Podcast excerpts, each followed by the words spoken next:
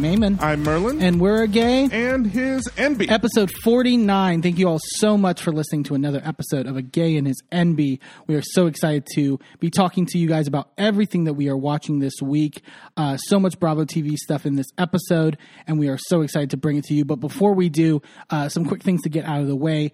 Um, if you're listening to us, whether that be on Apple Podcasts, Spotify, Google Podcasts, be sure to leave a rating or a review. Um, it's so very helpful to us whenever you do that because it helps us get into the algorithm. It helps us get seen by more and more people. So we are always, always so thankful whenever you do leave that rating and review um, wherever you listen.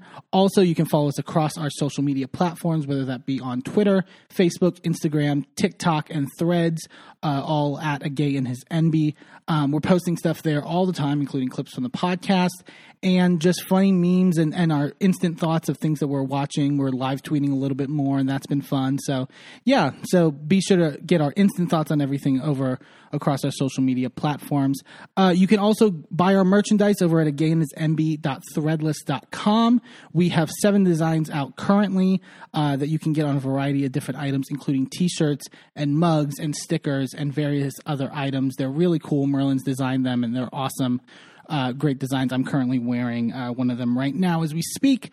Um, and we hope you will too over at agayandhisenby.threadless.com. Also, uh, if you have any questions, any things that you would like to see on the podcast, etc., uh, you can s- submit them to us across the social media platforms we mentioned, or you can email us at agayandhisenby at gmail.com and we may answer it on a future episode of the podcast. Um, yeah, so just give us any anything that's on your mind. Just send it over there. Um, what are we getting into this episode, babe? First off, so, um, well, we're going to talk about this last part of the um, reunion of uh, Real Housewives of Atlanta. Uh, some awkward things going down over there. Um, we are going to talk about this uh, trip that uh, RHONY is on, uh, continuing. Uh, we're going to talk about Salt Lake City. Um, and we are going to talk about this trip to Mexico that the Orange County girls are on. But before we get to any of that, there's there's a third person with us today. I know. It's usually just the two of us. We are a special guest for the first time ever on the podcast. And we are so excited about this. Um, for those that listen to us, it's a long awaited special guest that we had. Uh, you may know her from her podcast, She Speaks Bravo, where she talks all things Bravo TV as her form of self care and therapy, and also her podcast, She Speaks It All, uh, where she talks scripted and non scripted television as well. We are so excited to finally have her on a Gay and His Enby. Please welcome Emily Hanks. Yay. Hi, you guys. Thank So- you. That was a great intro. Thank you so much. We we are so uh, for the long listeners of this podcast in in the short time it's been around. We bring you up all the time. all the time. oh, really? Oh, thank you. yeah, anytime we're like, oh my god, I love what. So like, we particularly found you like during um the sort of Vanderpump Rules. Um, Oh, okay, Scandoval of it all. and we Okay. like literally we would record the podcast on Thursday, and I think I feel like you would release it like either that same day or maybe close, and then like as soon as we would finish, we would pull up your podcast and basically be like, I can't wait to see what like Emily and Pia have to say, and like because I feel like you. Thank you. I feel like you break it down so well um, in terms of like getting to the you get to the minutia of things. Well, and you make us feel not crazy uh, because a lot of the people online were having weird takes, and I was like, no, I'm just gonna let's just listen to what Emily and Pia have to say about this because I can't. I these people on Twitter, I can't handle it. I was here. I was. People would comment that a lot. Like people would say, "These." The thank God for this take because other people are saying some wild stuff. I tend to keep kind of like insular in my little like I stay in Mhm. a bubble on social media because if I go seeking out the Mhm. ulterior thoughts, I sometimes will lose my mind. So I forget sometimes that other people don't think the way I do until of course they comment on it and let me know. yeah, yeah, yeah. And, and the, like the different platforms for me as well. I've noticed where it's like yes. like uh, like Twitter is one way, and I'm like I feel like I'm more in the Twitter like s- mind of thinking at least, and then I'll pull up like an Instagram like Mhm. post and look through comments. I'm like, am I just crazy? like, and then TikTok. It's like Or the- then it's like some stuff yeah. doesn't ch- ch- hit on one thing, and it's all it's it was very confusing. Yeah, Yeah. very confusing. but so uh, f- for those that don't listen to your podcast or maybe are All hearing you for the first people on time, planet Earth because Sure. it's awesome. If you don't I listen, listen. wish. tell us tell us what you what you do over there, what you love to talk about, um, sort of e- everything they can find over there. So She Speaks Bravo is right now I'm covering Orange County, Salt Lake City, RHONY, soon to be Southern Charm, which airs tonight, tomorrow. Tomorrow. Today's Wednesday. Is that right? No, Thursday. today's Thursday. Okay, so tonight. um, and I just we just wrapped Atlanta. So I do weekly recaps of all those shows that are current that I'm actually watching. And over on my Patreon, I'm covering all the jams. So like Mm. old RHONY, old Beverly Hills, Mm. old VPR. Um, but I I started it truly just because I wanted I had an Instagram account that I was running and I was like, I need to speak more about this. Yeah. and it was i thought no one would listen. Um, i really thought it was more therapeutic for me. Like my therapist heard me talk about it so much that she was like can you just do your podcast already and i have to because i want because i want to be like my therapist's favorite i was like i will she gave me a homework assignment so i will do it I won therapy. I won. I'm her favorite. She told me. Um, I think actually I had a therapist tell me once that I was their favorite. And I think that fucked me up for life because now now I'm not winning until I get my therapist. It's that ego hit. Yeah, fuck. Um, so yeah, that's over there. But then she speaks it all is where I'm covering all the non Bravo stuff that I watch, like and just like that, the challenge, Jersey Shore, Love Island, and it's the same deal. Weekly recap, same deal, overly detailed. Definitely go check like your the extensive list that you've said. There are many things, by the way, on on this podcast that we wish we can cover, where we have to literally control ourselves and be like, no, we can't do like another like hour of a podcast. we don't have time in our schedule. You cover all of that, and you fulfill that all those voids of like anything that we may not cover. So be sure to listen to Emily because Thank you. it, any anything that you're missing, she's she's the authority on it. She'll be perfect. Um, Thank you. but uh, getting right into Atlanta for this week. Well, Boy. so obviously a lot has been happening in sort of like the discussion of Atlanta. Where where do you stand on sort of like this season and like what the future holds for the franchise? Well, I really did not enjoy this season. Um, as you you guys know, uh, but for those who don't, I cover it with another really great podcaster, Kendrick Tucker. I was Mhm. covering Atlanta, and he became like we loved at last season of Atlanta, even though most people were like, "The season's boring." We were like, "No, it's really funny. We really enjoy it." This season, I tried. I tried to like extract all that I could out of the season, but I felt it was just horrible producing. Yeah, that's been our consensus. like I think like they're like the bones are there. Like it's like some like well, I I think you know the default for, for a lot of people say oh cast shakeup, and I think you know I think that's probably going to happen and and and is necessary in certain regards. But yeah, I think like there there was it sucked when it seemed like there was so much there was some at least some material there that just we mm-hmm. weren't getting and like could have been different in the end result. And I, I kind of felt the same way about last season too, as well. Like, you know, I was so annoyed at the reunion last season that we they showed that big oh, hair. Oh, the reunion was so bad. oh, terrible! And like they they show that big hair flip in the in the trailer, and then we just don't get it, and then we just get boring discussions about like, you know- Marlo. Yeah, it's Yeah. like and then it Marlo's somehow getting a very favorable edit this past season too. yeah it's um we we are not big fans. not big fans uh, it's just like, and and I I had hopes for Marlo. We, me and Merlin have both talked Yep. about like we were very early. Like give Marlo her peach. Like she, you know, she can take it. But like, I just don't think. I think if we would have just gotten all the elements, like the funny confessionals, the like, you know, the shady little comments here and there, and and she kind of played maybe background a little bit more this season, it would have been better for her. Mm-hmm. I I think number one they waited too long. I think it, it, had, it was like Mm. ten seasons of her being on the show as a friend. That's a good Come on, point. That's Like- a really good point. and then it made her so thirsty to overperform. Totally. And then so it's like uh, part of it is that they did her a disservice, right? Right. And though Mhm. and then in turn she did us a disservice. And it's like, guys, y'all you, you had this in the bag and you fumbled. And she didn't she didn't plan on ever telling us like all that stuff we wanted Right. to know the whole time. Like Right. she was we thought giving her a peach would give us that information. So Mhm. like that was what I was hoping for. And then she actively avoided it and made it seem like everyone was nuts for accusing her of it. And I'm like, but you still haven't answered how you have all this money. Mhm. Why is there a chairlift in your house? Why is there a chairlift in your house? Dude, who commented? Was that Kenya? Kenya said that on Carlos Kings and like Kendrick, imme- my friend Kendrick immediately was like, here it is. There is a fucking chair in the background though Yeah. of her confessional. Right. It it's so much that she wanted to Blur give it. she so much wanted to give that sanitized view. Like sh- Mm-hmm. show the charity, show, you know, all the nice things I'm doing with like, you know, with the um foster care stuff, all I'm that. a mentee. Uh, yeah, it's like, and then we, it, it was so like, I, I just wish there was more realness to her story at the end of the day because I probably like, I think uh, maybe we don't get the best reputation for it, but I think Housewives fans actually are kind of a forgiving audience in in certain Yeah. regards, Yeah. and would have like you know with how bad it was last season with her like getting rid of the nephews, like.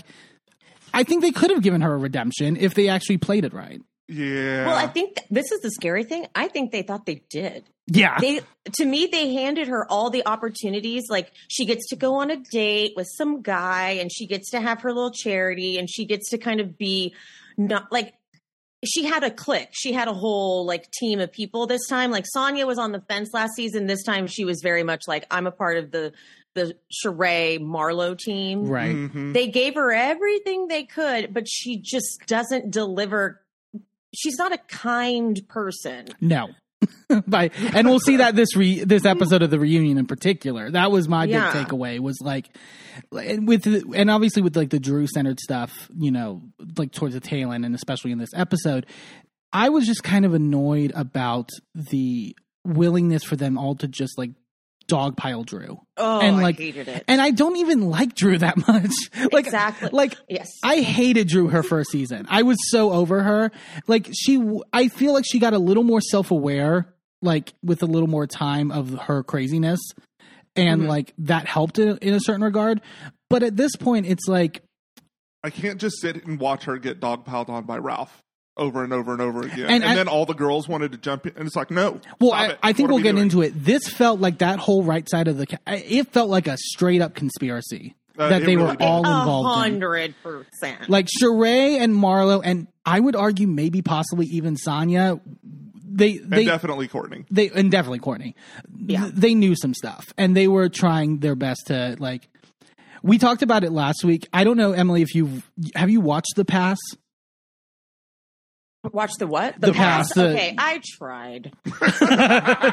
okay, but like, so like, if you've seen, we won't spoil it, but like the ending and like how everything played out, it was insane to me that it was everyone saying that it was basically exactly Actually- what happened in real life, right? it Yeah. felt like the parallels were like Well, we like, were seeing it. Look, like, we warned people a few weeks ago when it actually came out that we were going to talk about it this episode. So let's talk about it for a few seconds, like not trying to promote the movie. Yeah, spoiler alert, skip ahead. Like completely with the SAG AFTRA and writer strikes. Like we're totally on board with all that. I know Emily is too. So like we're not trying to promote this movie, but we Yeah, do no, I'm like it not. relates it relates so much to the story this season that it, you kind of have to talk about it. Yeah, it's a like the whole like him like trying to scheme her way out in this divorce and stuff like that. And we'll we'll, we'll get into like with the Ty rumor, like like we said, it's not even the fact that like I I don't care at the end of the day. I don't care whether she slept with Ty or not. Quite frankly, I'm kind of I hope she did.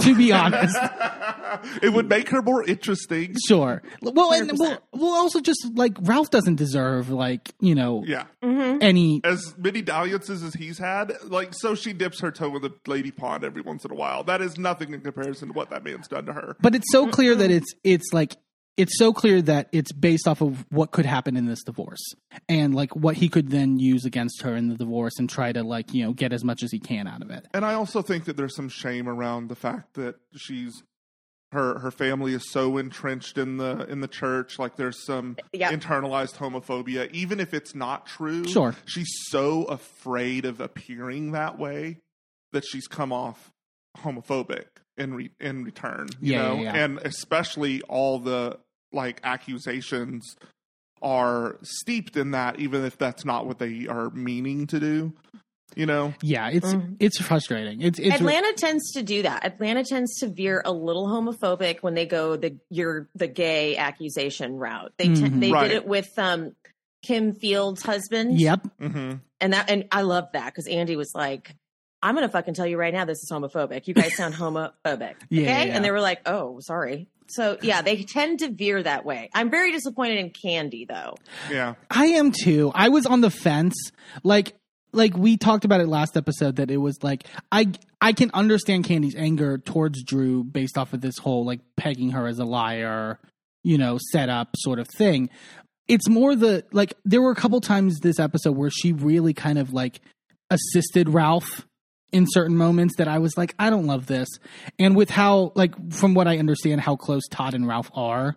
Like That's what freaks me out too. I don't like that. And also Sanya's husband Ross and Ralph, like they're all Mhm. like buddies, and I don't like that. And it echoes, and I think Eamon was talking about this last week. It echoes kind of what they were doing with the whole Phaedra and um, Apollo. Apollo thing when he was going to jail, and they were quasi siding with with him, Uh-huh. and it was like The cars were in real the icky. garage and- it was Mhm. there was a lot of ick around it. yeah. Mhm. Let's let's get into like let's get into this episode a little bit. We come back from Courtney and Drew going at it from the tail end of the last episode, and and Courtney having the audacity, as Drew was like telling her, like you're going to keep my son's name out of your mouth, being like by Courtney. making by making their dad seem like a narcissist, buying into your fake storyline, you have single handedly destroyed your own kids.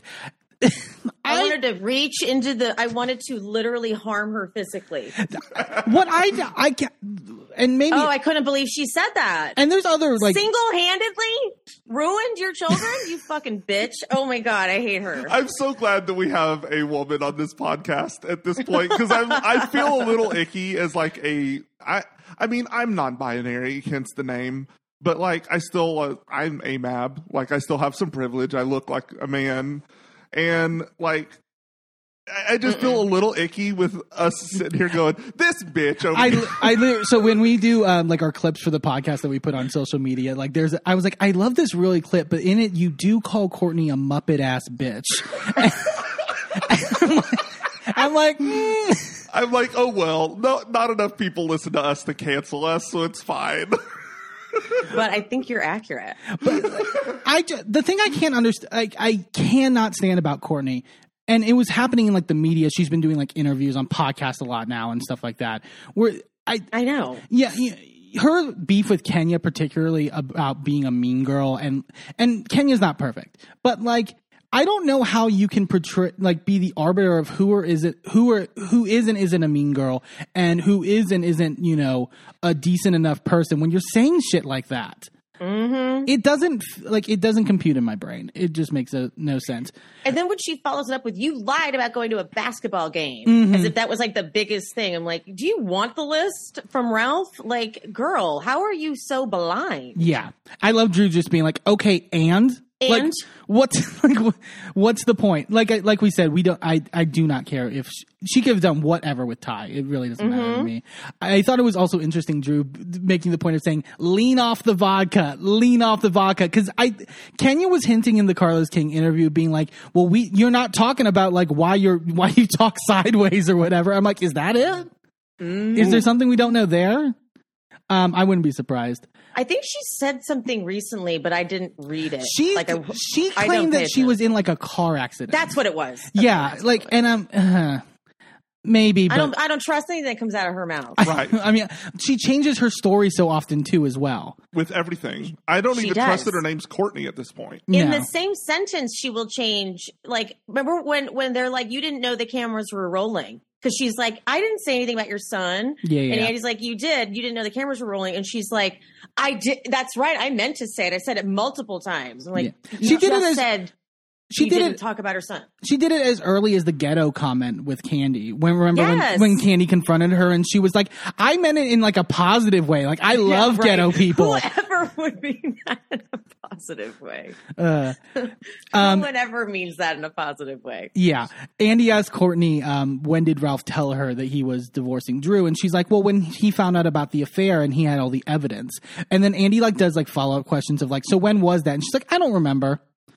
Like, like, oh wait, I forgot to go over this timeline with him, so Yeah. I'm gonna make it vague. That's also a lie. When she was on Speak on it, she said that Ralph told her he wanted a divorce almost as soon as they like met. right? close. Yeah, yeah, yeah. Like, So shut up. she's the worst. She's And the worst. I thought Andy did a good job. Like, it was very clear Andy didn't fuck with Courtney. I Agreed. thought, like, in terms of like in, in last episode too, he was very much being like, "So your cousin's how?" and like, Mm-hmm. I, I appreciated that. Um, yeah. So Drew just in the corner going, "You're disgusting. You look tired. Get some rest." Drew, I thought Drew did a really good job this reunion overall. Drew, Drew did amazing. Yeah. Amazing. Her And- monologues were so oh, they were so good. I mean, three seasons in, I guess that's the time to show up. I Sure. Kandi talks about how Drew, basically relaying what happened on the set, that Drew made the girl crush comment um, to her to her makeup artist, and that Ty was on set the next day. And like, can the worst part about Kandi doing that was they kept cutting to Courtney and her like obnoxious smile that's just like plastered on her face. It's like, huh.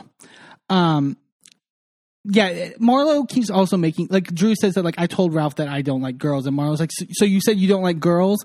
Marlo in particular was the big one of like making all the pseudo homophobic comments I think throughout, Absolutely. and like and and it doesn't help when like the for her first season she's caught using the f word and denying Oh it. yeah. It's like we didn't forget about that. yeah. We will never forget about that. Oh my god! So Andy then asking Sheree and Marlo what they know about this. I am done with Sheree going. Done. Oh my gosh. Oh. I so don't want to be in the middle of this, but I was given information. I don't want to be in the middle of this, but here's this thing that I brought with me to plaster myself right in the middle of this conversation. yeah. On on your podcast, Emily, I really loved what Kendrick said about how fucked up it is that Sheree is doing this mm-hmm. in terms of all her backstory and history with Bob and and and all, and all the others. exactly. And and to hug her at that fin- in the finale episode when she's in the con- doing the confessionals and stuff like that and be like I'm going to be there for you. And then this. Well, she is there stabbing her in the back. Yeah, there's no So loyalty. I I saw I saw a lot of great tweets that was basically like, th- this would never happen on Married to Medicine. Like like like this the the the loyalty that they show on Married to Medicine, like I because I I I feel like that's gotten like a research. I mean, it since it's the new season's coming out soon, but like people were sharing the stuff from the the reunion where they get Simone and Cecil back together, and I'm like, yes, like Mariah and That Heavenly. was such a thing. Mariah and Heavenly were like hours before, like about to fight each other because Heavenly drew on her door, and and then like they're meet, and then they're tag teaming Cecil to like get the marriage. It's like that's that's the shit that's really missing on Atlanta. They don't they don't like each other. Yeah.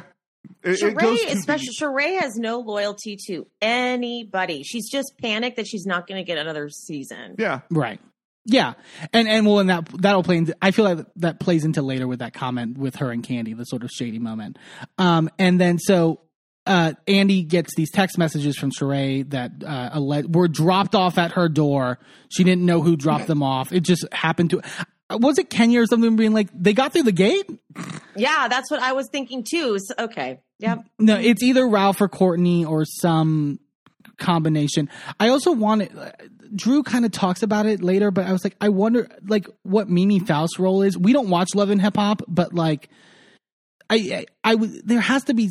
I'm wanting to know how that dot connects.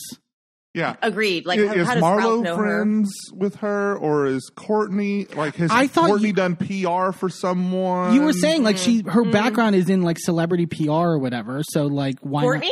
I think so, or no, like corporate PR or something. something to that effect. Okay. I didn't even. Re- she's a PR person. yeah, with with this season, she's a PR person. We Uh-huh. also so we She also lived in Tampa for a bit. Yeah. we we've talked about on the podcast though like it could be i feel like ralph could be the connection because we've talked about it on the podcast about how I, I i've said i put money on the fact that once this divorce is finalized maybe even before that with drew and ralph ralph is getting with someone else on reality television he's gonna go even if it's not on uh, housewives it's gonna be some Yeah, something Mhm. because he cannot get and that far from that camera He's Hundred percent. he he's very much a camera hog. He's going to be the Mhm. essentially the Slade Smiley of Atlanta. Totally agree. Yeah, but I think at least Slade had some modicum of redemption towards the end of his time on the show and his time since the show. Yeah, Like, I don't know that Ralph will ever get that. probably not. Yeah, I, I he no no. No. Um, Andy Andy's reading the text message and she he says if they're real, which we don't know if they are, they're very incriminating. And did you notice that Courtney, as he's saying that, goes they are, and she hasn't even seen them.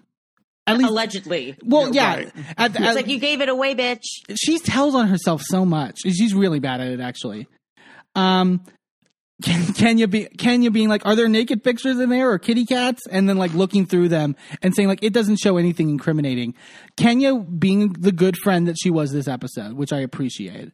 Yeah. Um, and it's cool to see because her and Drew didn't start out on the best page. like, Totally. when Drew came on.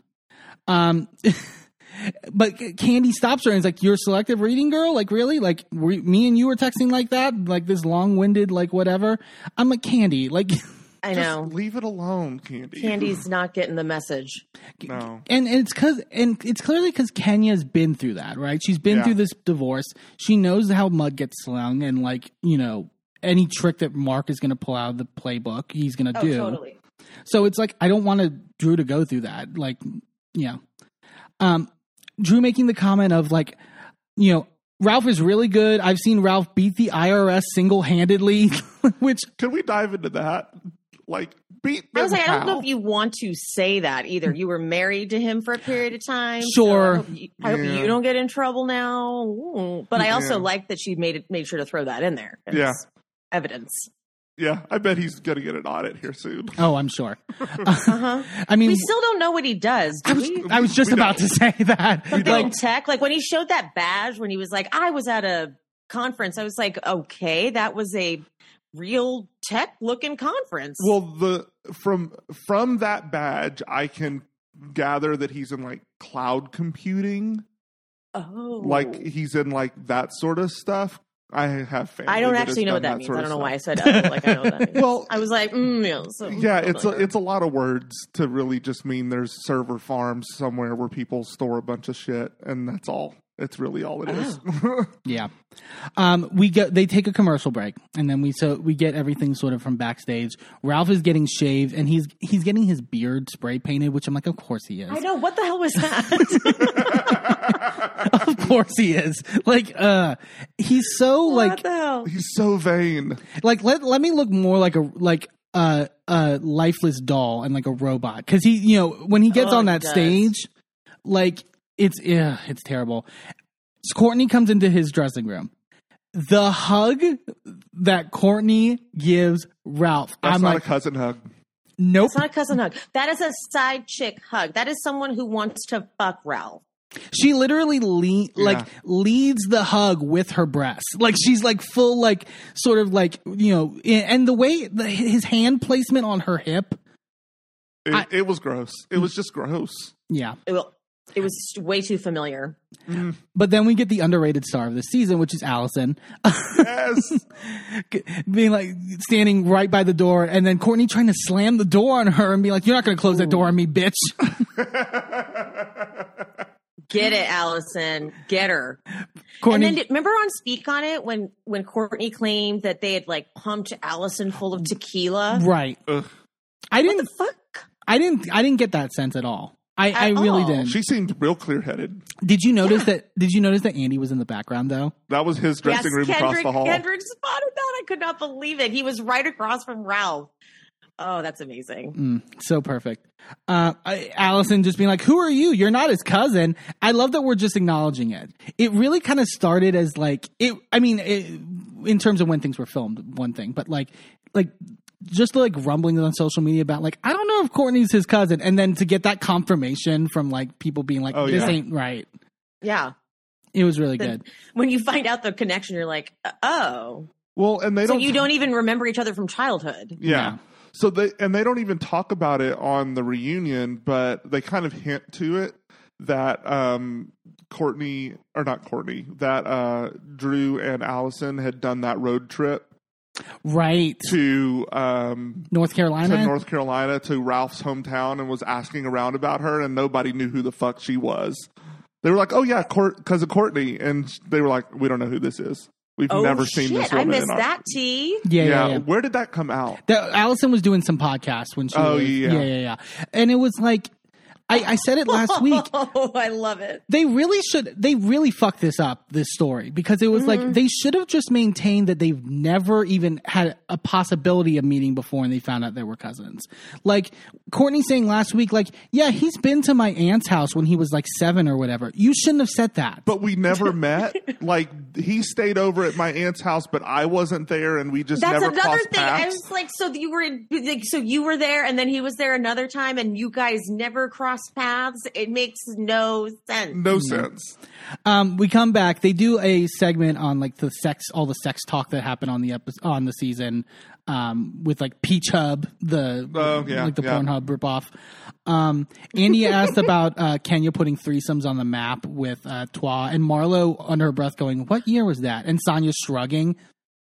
I, okay, I need to go off about that. Do you not understand what putting something on the map means, Marlo? Putting something on the map most likely happened a while ago. So Yeah. sure, ask what year it was. That's how long ago she put it on the map. Also, when did you do something that put something on the map? Also, She's just a hater. That's like, all she is. I, I'm sorry. Le, Le Archives a storage facility, right? you like rent real, a showroom like every time you want to be on camera, and that's it. Like it's pretty much a I U-Haul. got I got a targeted ad for like a you know rent the designer co- Uh. company, and I was like, so Le Archive, like, Yeah. but not. well, but even then, have you gone to their website? It literally is just a form that says like set up a a meeting for an in person. There's no we carry these brands. There's no like we have these garments. There's nothing. It is literally She's- a it's money laundering. She's money laundering. allegedly, allegedly. Don't sue anyone.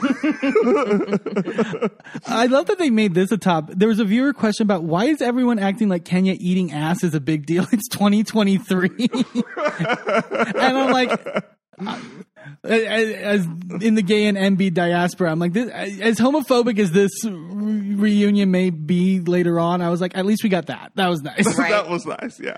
right? Yeah. Um, sh- uh, Sheree then like pipes in. Sheree then asks Kandi what the freakiest thing she's ever done. Like to kind of be like, oh, Kandi's a freak or whatever. Kandi says that she's at least done four, if that counts as an orgy. She's like, I don't know what the rules are. I don't know but that four is an orgy. no, I feel like four is just two couples, right? That's not an orgy. An orgy is Yeah, five it's like or a more. wife swap almost. Yeah. essentially, yeah.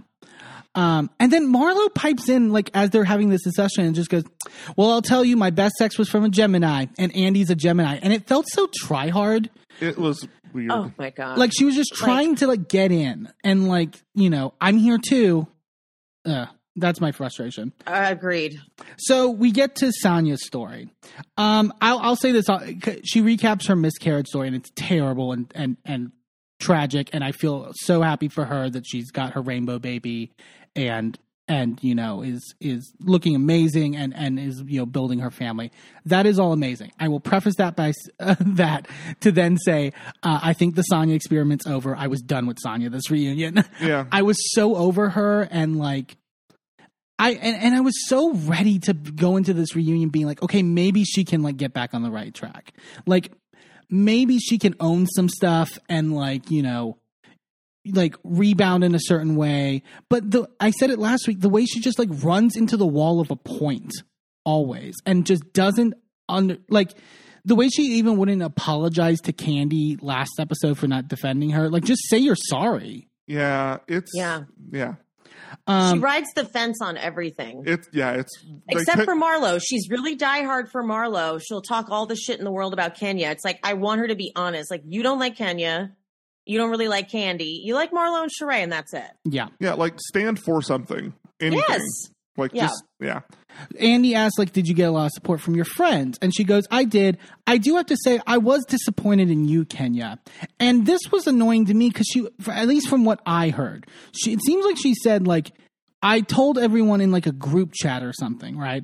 And then everyone responded, including Kenya, like wishing condolences. But she's mad that Kenya didn't do a second step in like sending flower, which, sure, yes. But like, Isn't this the same fucking argument that Marlo had with Kandi? You didn't send flowers, I mean, even though Kandi actually did, or not Kandi. Kenya called. Uh, uh, uh, she uh, claims she called Sanya. Sanya. I can't remember names today. Um, yeah, she said she called Sanya and Sanya didn't answer. And of course, I'm not going to blow up your phone when you're like recovering from a miscarriage. But they weren't even that good though. My thing is like they weren't they didn't have that you know, they were in a place like through the process of the season where they weren't the closest. I think, you know, Kenya saying giving her condolences in that group chat was well than enough. I just I don't know. Yeah, It just seemed like it seemed like she was looking for a fight yeah. and to frame it a certain Kenya way. play, played it perfectly though. Oh Yeah. yeah. She monologued her ass right out of that. She was just like- ended, but look at the blessing you have now, and you look Yeah. beautiful. I'm like, Yeah, she was like above reproach. Like she just like she was. she like gracefully waded into the waters of bullshit and was like, "This is not touching me," No. yes, and walked out perfectly clean, and it was beautiful. You're so right. It's it, it you know I think Ken. Here's the thing. I think Kenya. I, I'm an unapologetic Ken, unapologetic Kenya Moore stan. Okay, Like I here when we were so we binged Housewives. I I had been watching like I had been off Housewives for a couple years, but I had been watching like the beginning sort of era of Housewives. And then mm-hmm. when COVID happened, I showed I basically binged everything with Merlin. I was like, you have to watch all this. he forced me. It was literally a well, just watch this one with me. Okay, ah, well, it's like never okay, just a one. So then we watched, and I literally told him this from the beginning. I was like, no, because if you get me to watch this one, then you're going to try to get me to watch all these other ones, and I really am not interested. And he was like, well, no, I, I'll just do the one. And then he just kept adding one more But- until we're watching the whole damn thing, and I'm just starting a podcast with him. But can I say who texted me? Who texted me this week going, "Hey, should we watch Winter House?" no, Should we start a new show?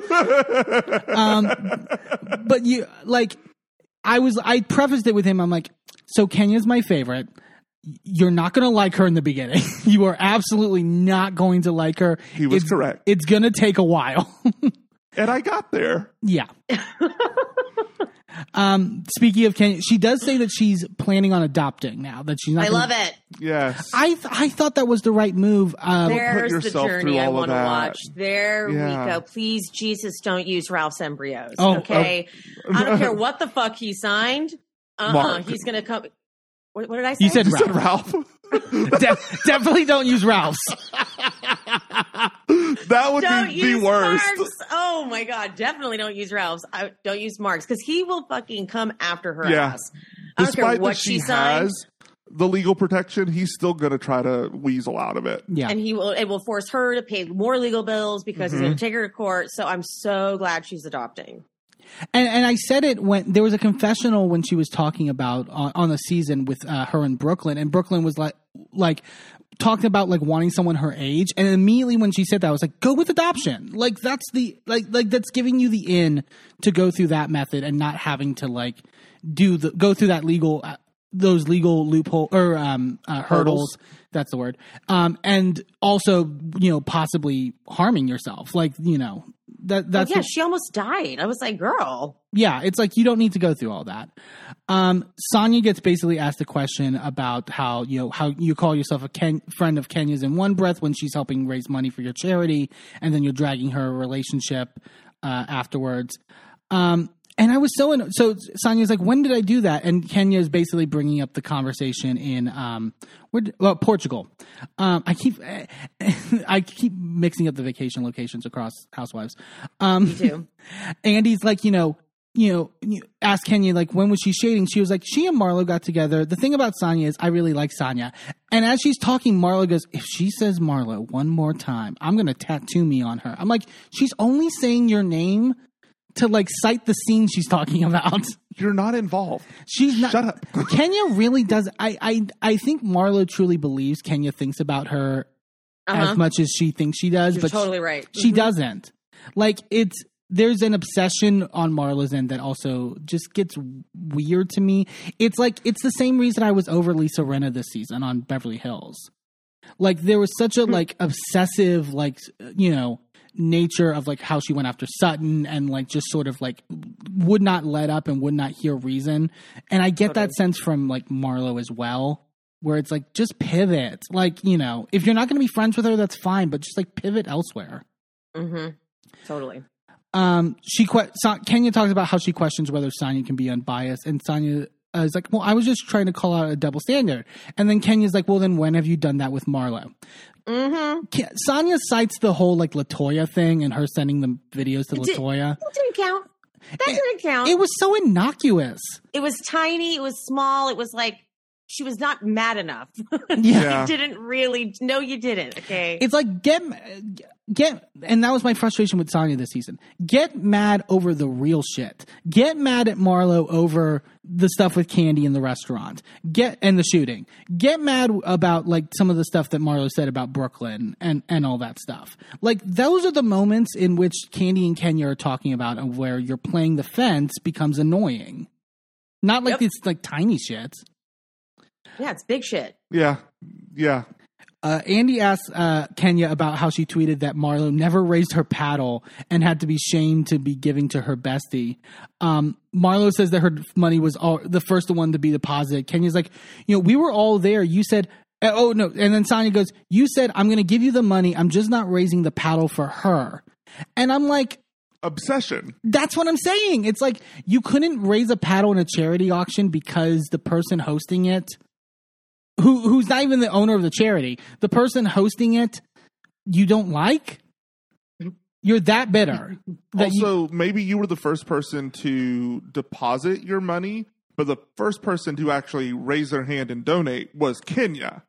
So, like, yeah, you immediately said that. I was like, Kenya was the first one that raised their paddle last time I checked. like sure, it wasn't an immediate, like, it didn't swipe a card somewhere the second she put her paddle in the air, but like, come on. Like, she was the mm-hmm. first one to do so. You just raced her to actually giving the money. Like, come on. Yeah.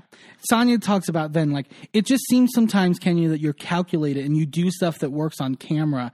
And it's a good look, and if it's a good look for you to do that and raise the money, I was like, you asked her to do it. And when did she have time to calculate? You asked her day of, pretty much. I think like day of or like two Day days before. or something. Yeah, yeah, yeah. It was like she didn't have. She had to get a wardrobe together. She had to like all these things. Sanya is the worst. She invites people like whenever she remember when she did the photo shoot. Oh, yeah, yeah, yeah. yeah.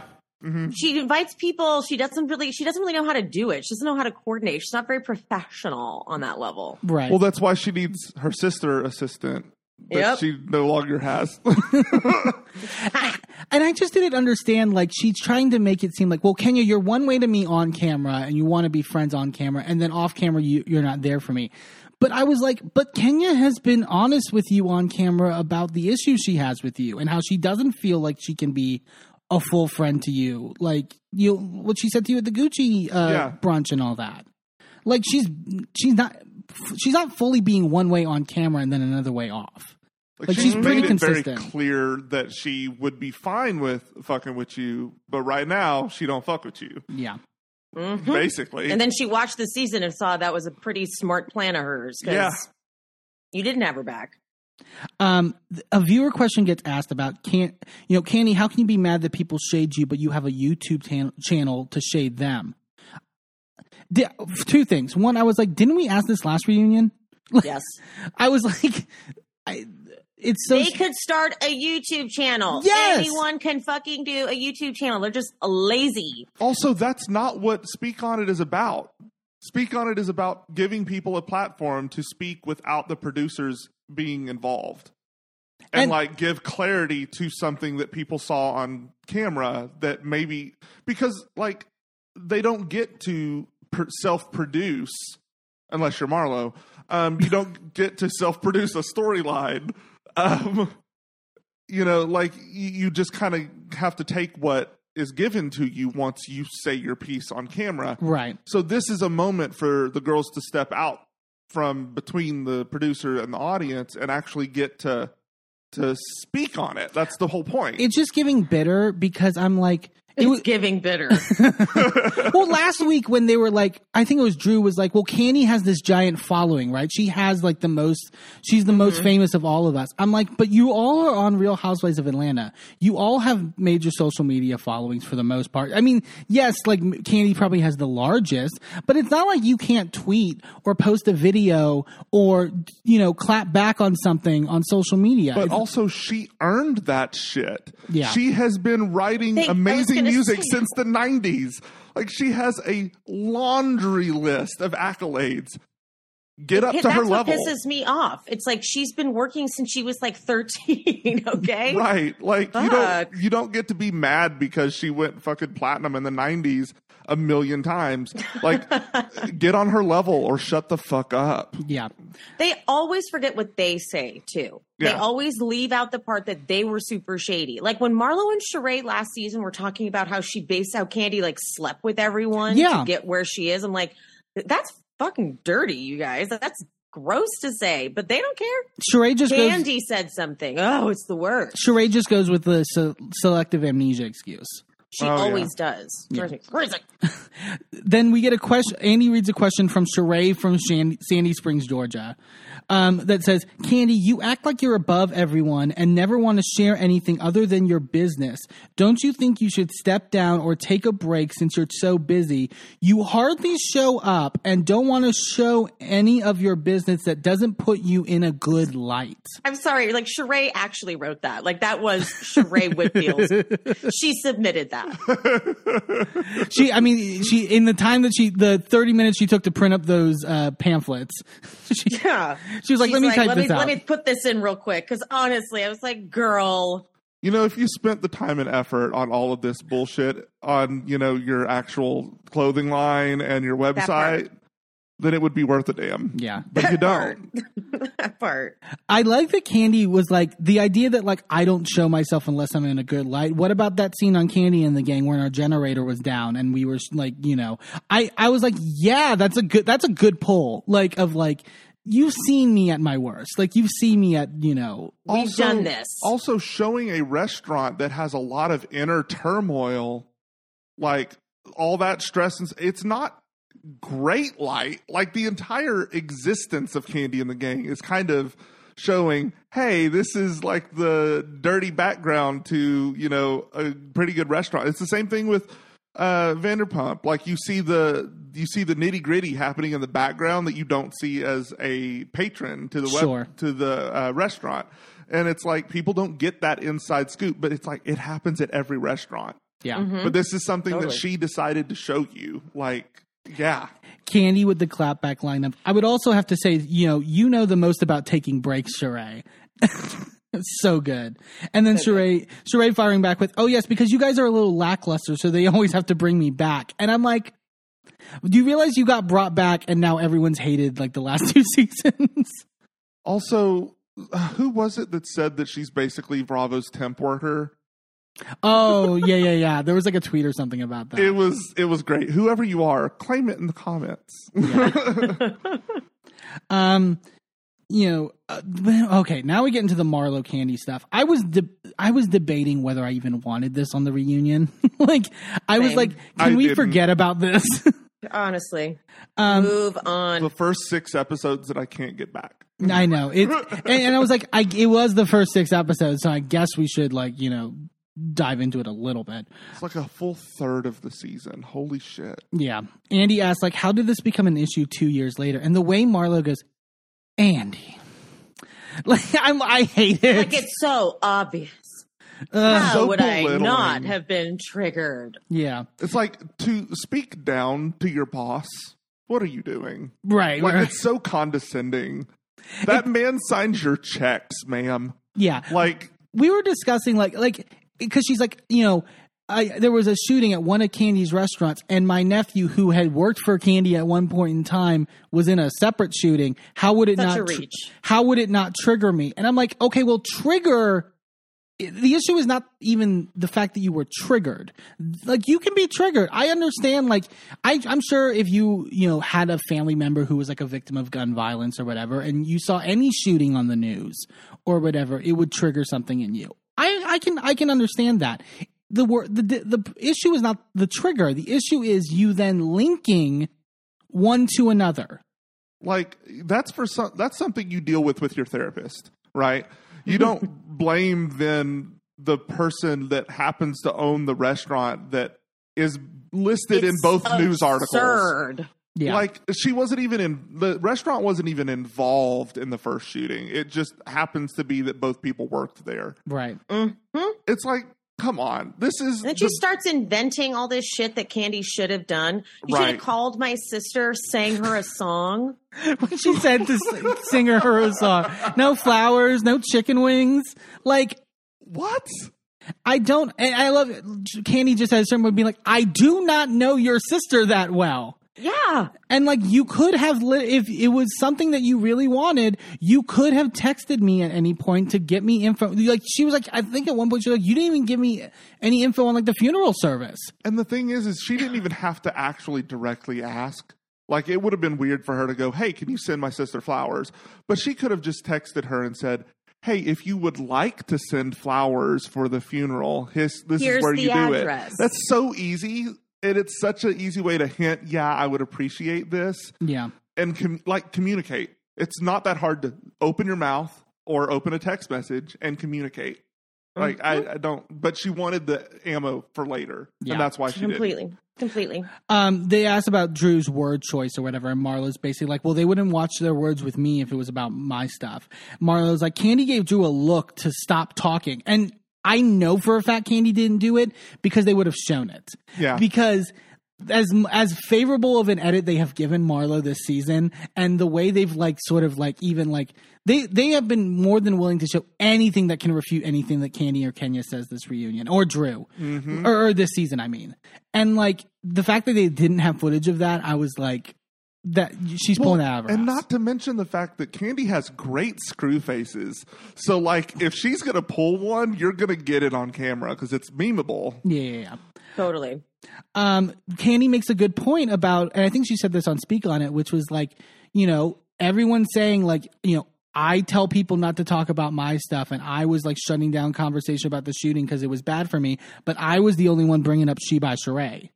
I was the only one like when everyone was talking about it online. So, um, Kandi goes, you know, my stuff wasn't right at the time either, but everyone's got to hold me to the fire. And Marlo, this is where I was, I was, Merlin can attest, I was vertical out of my chair, so pissed at Marlo and Sanya because they were gaslighting Kandi to her face. Marlo goes, what stuff wasn't going right for you? Bitch, what? The stuff we're talking about. We're on the topic. The one that you brought up. That one. and then Kandi's like, it was negative for my business. Marlo goes, there are a lot of negative things that go on. Who cares? You do. You do. you won't shut up about it. So clearly, Yeah. Kandi's like, she wanted you all to challenge me on what happened. And Marlo goes, I didn't want them to challenge you on anything. you literally did. There's a confessional in which you're fully laying out why that you were upset that nobody brings up Kandi's shit. She's. Like, there's no arguing with her. She's impossible. Yeah. Um, Kandi then goes, You were always jealous of how things go for me. Uh huh. That's true. And Marlo going, like, I like a soft life. I'm gonna be honest, she works too much for me. Um, Which is also true because I don't think Marlo really likes to work. yeah. no.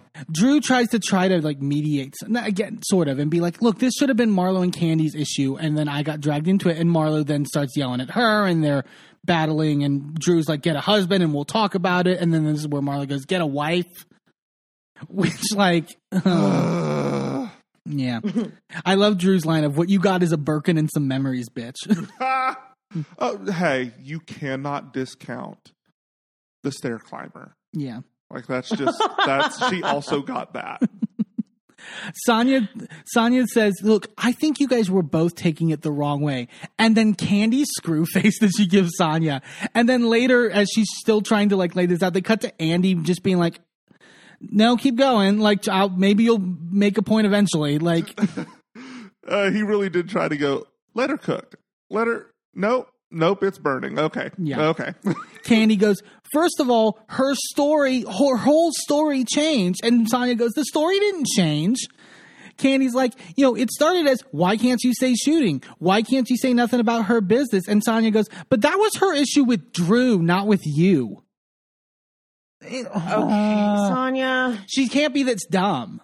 I just She's like you, like you can't be like you were saying, Merlin. Like you can't be an Olympic like like gold medalist and be this dumb.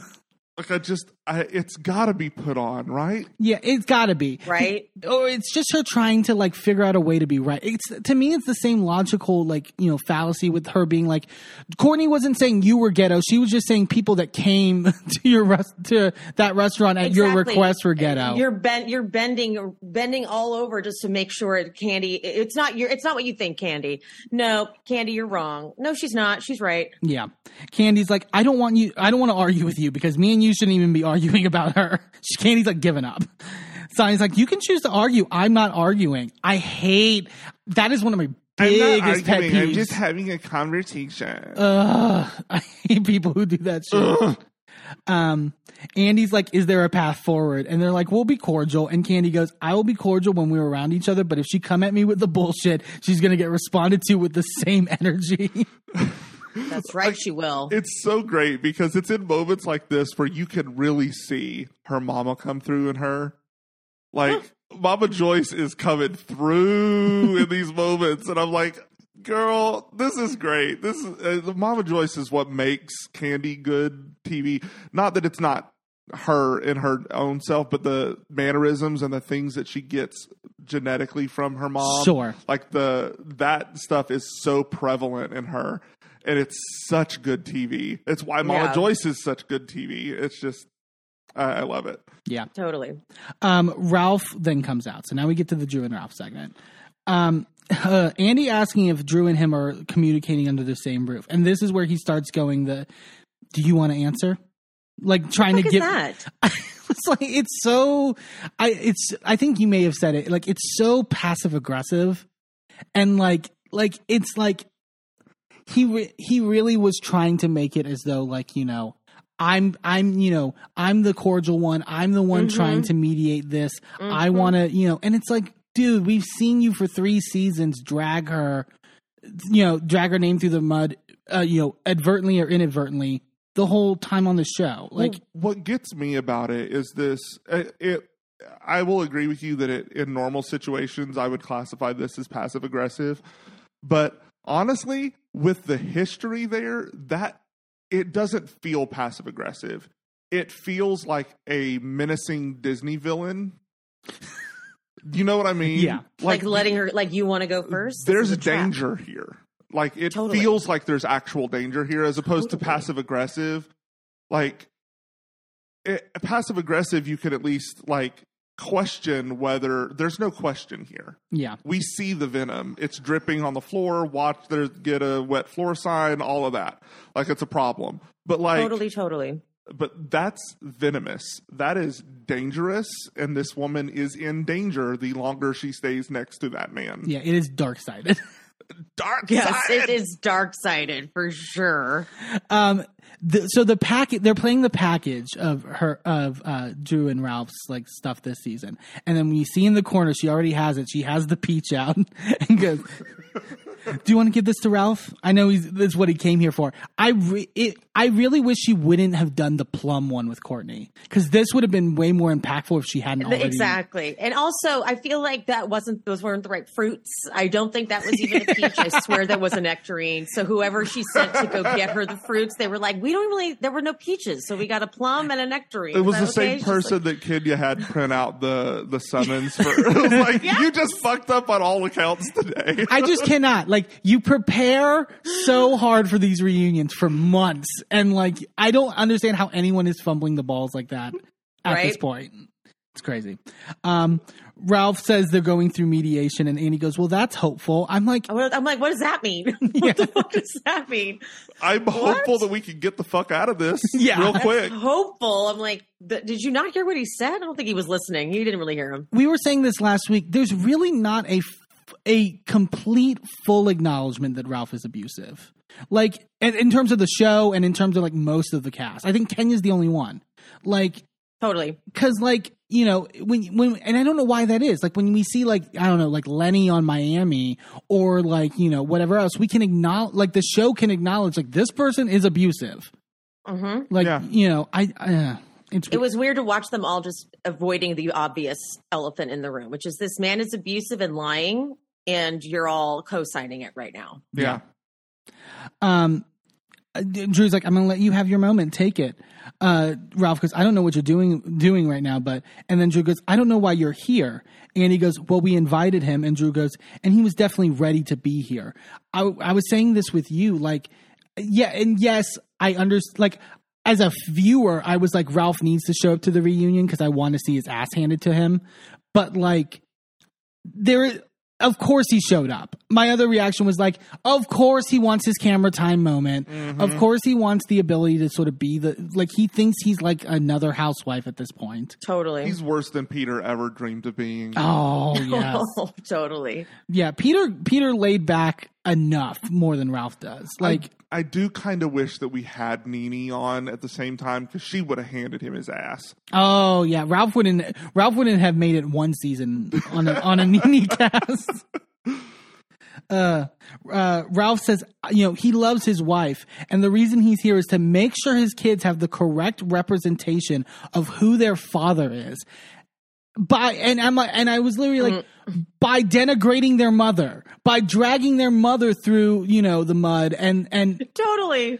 it's like you don't portray this as if you're like you know an equal parent. We know what you're doing with courtney. We know all like it would not have gotten this messy if you were so focused on reconciling and and making sure that you know you have a healthy family dynamic even through this divorce even. Like Mm. The ironic thing is that if his kids ever do come back and watch this later, they will get a very clear picture of who he Right. is. Because Sure it, will. it is not at all like ambiguous. subtle. It's not subtle. No. It's very clear who he mm. is. And it's it's like wow, like you say that like you're trying to portray a good front, but you're so bad at it. Like at least Sandoval had us like tricked for a oh my god. seasons. sandoval's like and and and in terms of reunion performance like sandoval's was not great but it was better than this i felt. At least he had the the um wherewithal to like sit there and act contrite. Like he acted like he re- was remorseful for all of this like these are the motions right? But like he- ralph is just like i i i've seen politicians with more ability to like seem human yeah. Yeah.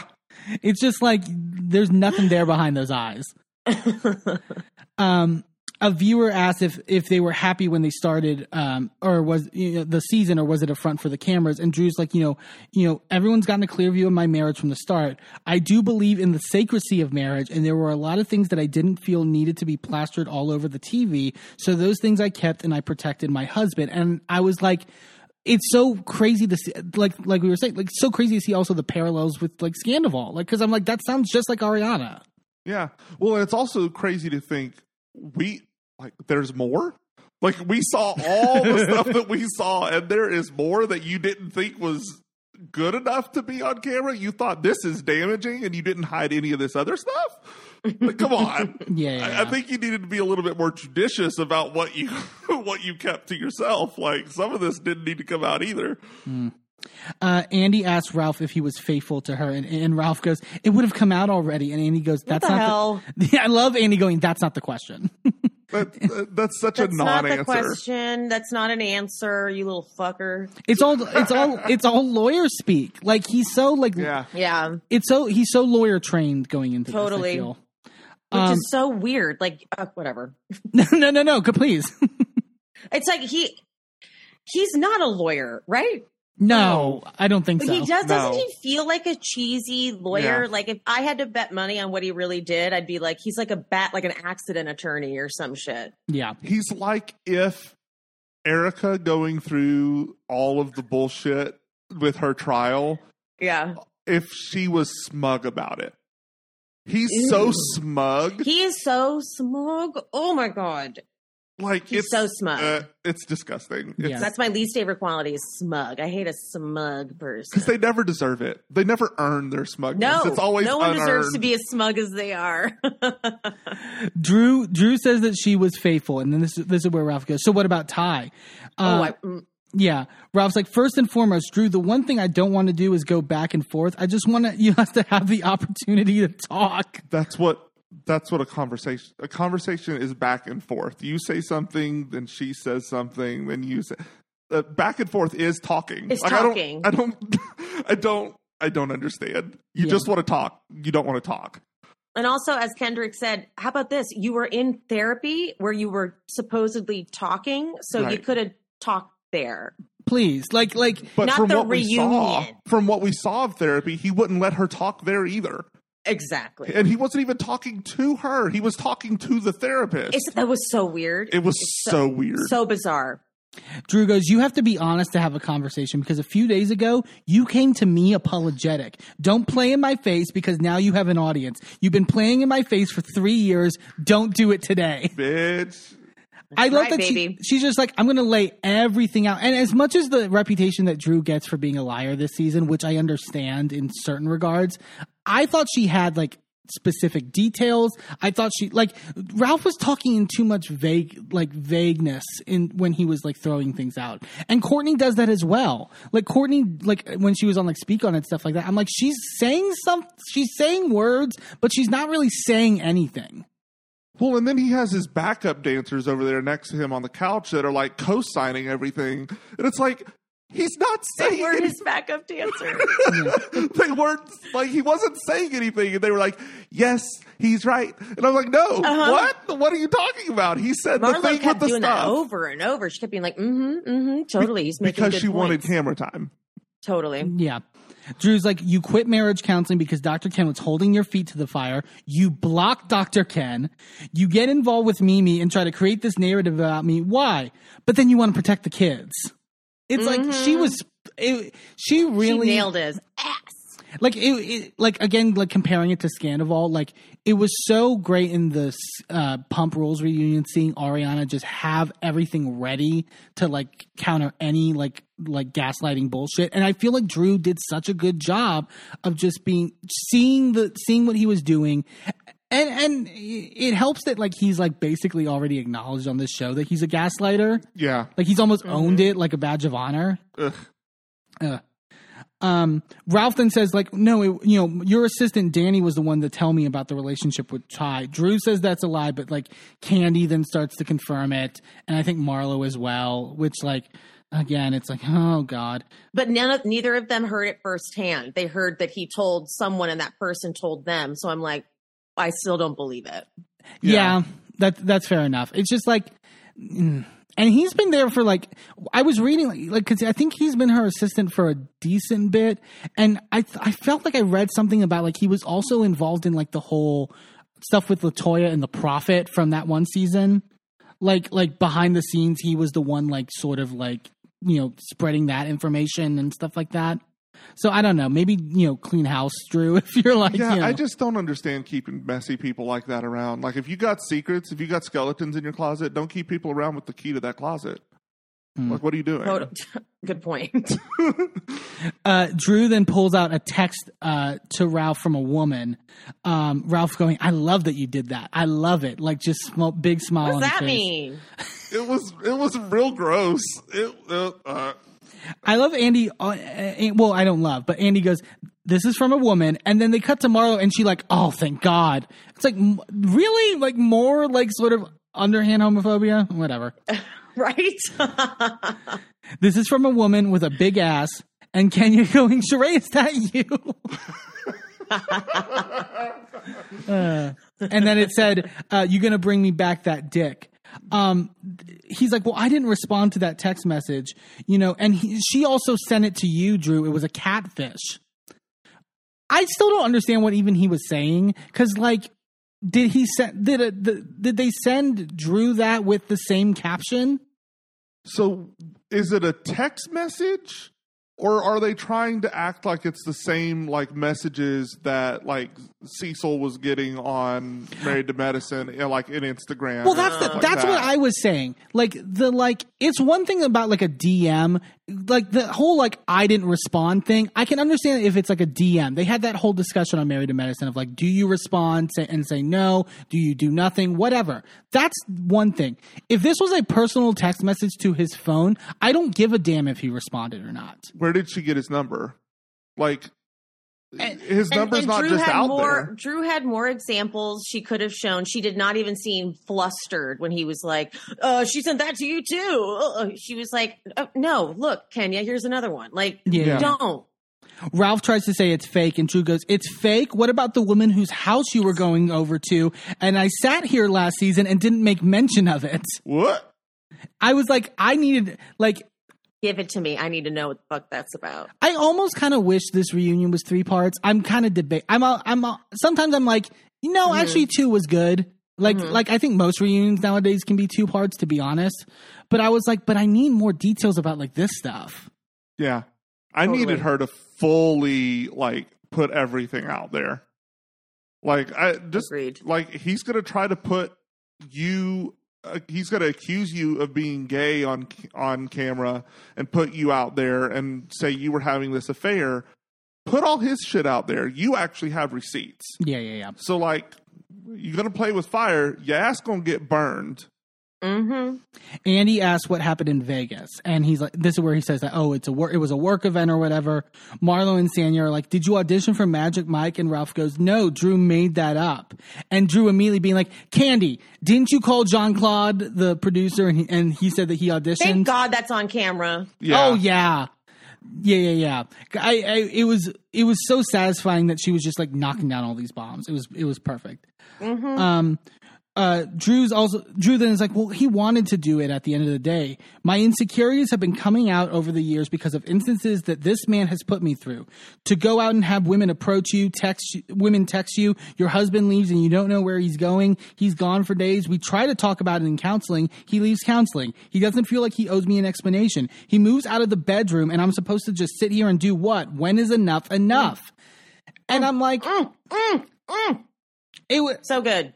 Like we were saying before, like again, like if you want to make a scene like scene that Drew and Ty got together, fine. I can see Drew cheating on Ralph, but we are not going to act as though Ralph is this perfect husband. There is no way that Ralph is the hero. And I love that she just laid out like, okay, you've literally seen with your own eyes how he's treated me this season. Like literally the first scene we got from them three years Yeah. ago was him cheating on her in Tampa. Now I believe with Courtney. So like, what? Like, come on. We're supposed to believe you over her. And I just don't get Right. yeah. And I just don't get Courtney being like, you know, Drew made him look like a narcissist. It's like, did she make him not hug her at the wellness retreat and hug everyone else around her? Did she make him say that she only deserved a lunchable at that thing at uh, their you know anniversary dinner or whatever? Did he do all those things, or, did- or did Drew make her him do all those things? Like, I just you can't like. I'm constantly reminded of this new the the song "Blame It on the Edit" that they did this last season on Drag, Drag Race. Race. Like, yeah, why you mad? You said it. It came out of your mouth. You can't. Like, I'm sorry, they didn't AI your face on your body, and like that's not what happened. They didn't AI Dr. Ken looking absolutely terrified of you. So true. That he man was like, was his eyes were getting wider and wider. He was like, "Oh dear, this that is." that man had to go to therapy after that we- therapy. Yeah, no, he did actually. He did. Drew then brings up that, you know, you sent messages to Sheree's front door. The way that Ralph goes, wait, what? Oh my god. I was like, come on, dude. He's like, what, "May I see them?" Give that man an Oscar because Well, it's like what's so dumb too is that Courtney already ruined it for you, dude, because she knew it was on them. She Uh-huh. wasn't surprised by them. She didn't want to see them. She wasn't like, "Let me see." No, she already knew it was on them. So don't, Ralph. Yeah. Drew being like, you told me you were getting blowjobs around the world, and the re- the way Ralph goes like, Drew, doesn't that, don't, you know, how funny does that sound? Doesn't it's that silly? And and it's like, so but like that feels so coordinated to me that like he planted that in her mind to where then when she brings it's so, like it's it's so narcissistic and But crazy also, how shitty do you have to be to try to make your wife feel Yes. bad right before going on? Cam- like, literally told her that earlier that day. Like, so if it was true or not, you told her. Yeah You admitted to saying that to her. So, like, why would you have said that if it wasn't true? It was to get under her skin and upset her. Ugh. Yeah, so, like, fuck so you you either said- way. You said that to be a joke? Like who says that to be a joke? That's cruel. Yeah. So you're you're fucked either way, bro. Um, Andy asked Ralph about Court. This is where Ralph. I mean, he he's by far lost me, but this is where he completely lost me. Like, uh, Andy asked Ralph about Courtney's comments about the adoption, and at this point, it, like this this so proves everyone's point about like why the hell are you writing so hard for Courtney? Him being like, there's only three reasons to adopt, right? Abuse, abandonment, and death. Why would I take that from another man who wants to be, you know, JoJo's father wants to be in his life. You know, you know, why would I take that from someone, especially a black man? It's like, again, like you were saying, like JoJo's going to see this one day. And you have basically raised him as his father. Mm-hmm. And you're just be like, well, if it doesn't fall under these three categories, what's the point of That's adopting you? What does that even mean? Abuse, abandonment, and death are the only reasons? What are you saying? Uh, Well, I mean, there's there's a big like discourse about like whether adoption in and of itself is ethical because of like the way that it's so for profit and the way that a lot of Oh, yeah. times they rip kids out of poor families Uh-huh. and put them up for adoption when they could have just helped the family right. and kept that Mhm. kid with their family. So I get that he's trying to uh, use that discourse, which is Mm. valid, as a way to say no, I shouldn't have adopted this kid.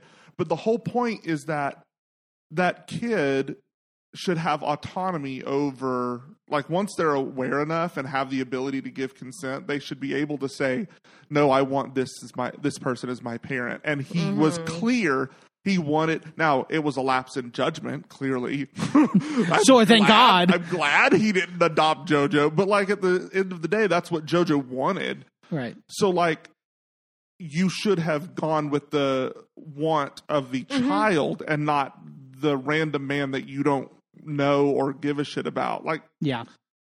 And I, I said it before. It's like the whole the narrative that like she was trying to lock Ralph down by adopting Josiah. what the hell? they have other kids. They have biological kids together.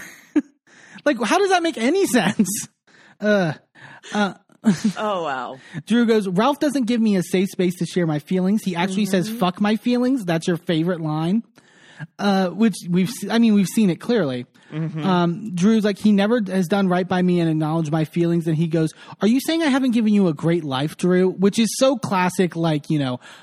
Because I've given you a house and a and a you know uh you know I paid for things or whatever that gives me a right to like you should just shut up. It's like ugh I'm still confused as to where you're getting your money, but okay.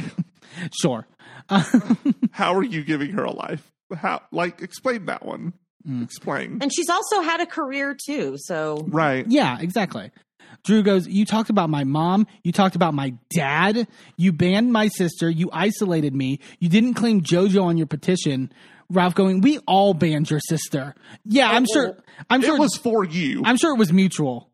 I'm sure. I'm sure Drew didn't put up any fight with that, right?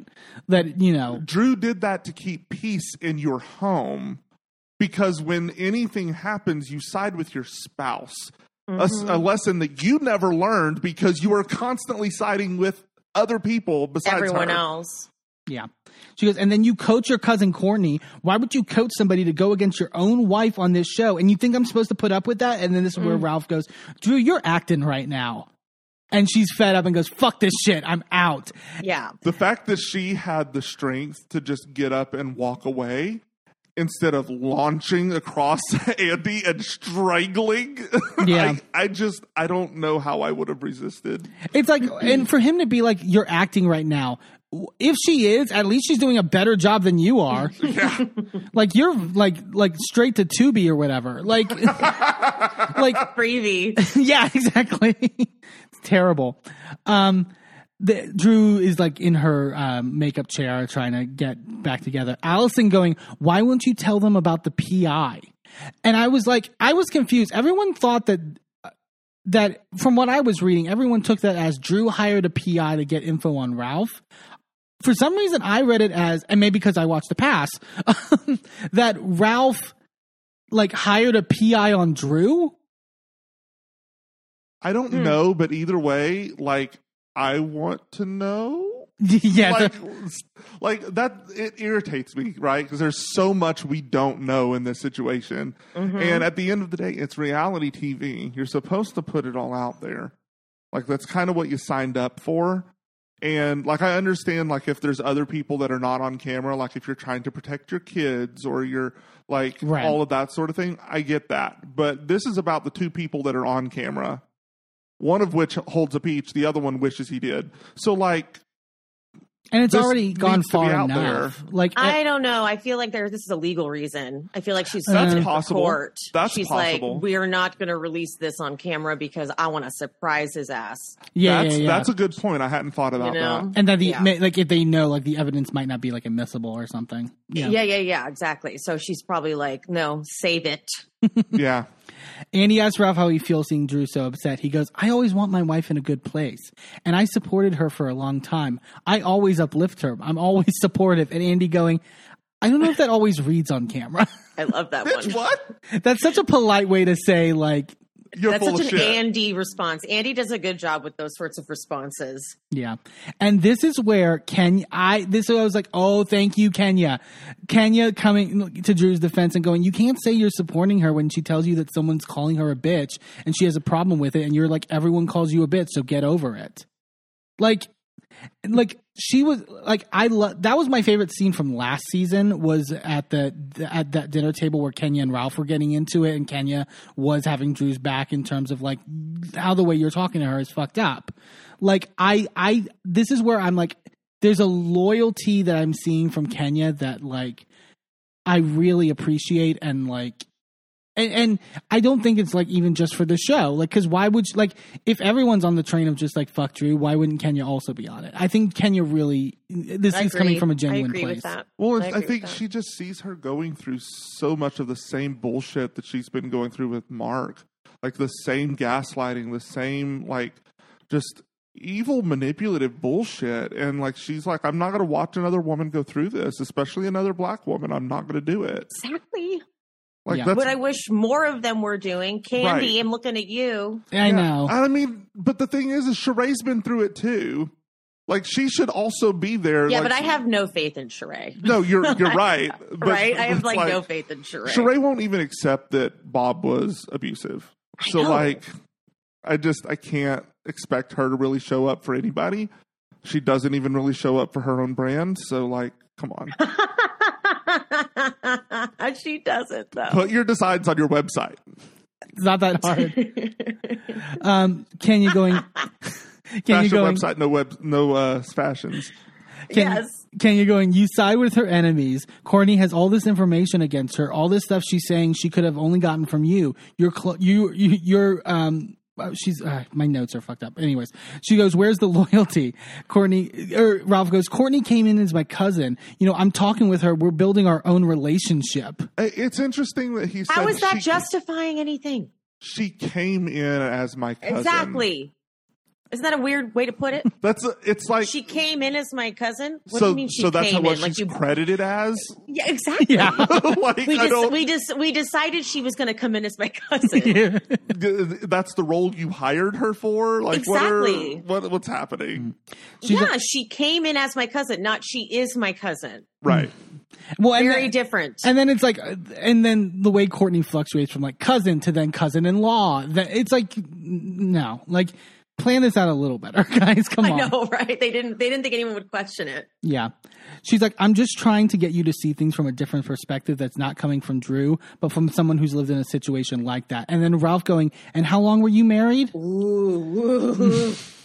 Kenya, and, and this I, I this I feel is the growth of Kenya of just Kara being like, you didn't have to Yep. say that, Yep. like like that's you know dismissive like Yep. she easily could have just like tore him. She knew. She was like, "So what? Why are you asking that? Are You're going to discredit and devalue what I'm saying?" Is Yeah. that what you're, is that your point of that question? Well, and Kenya's been really good at clocking when they are fishing for a reaction out of her and just yeah, giving she them is. nothing. You're right.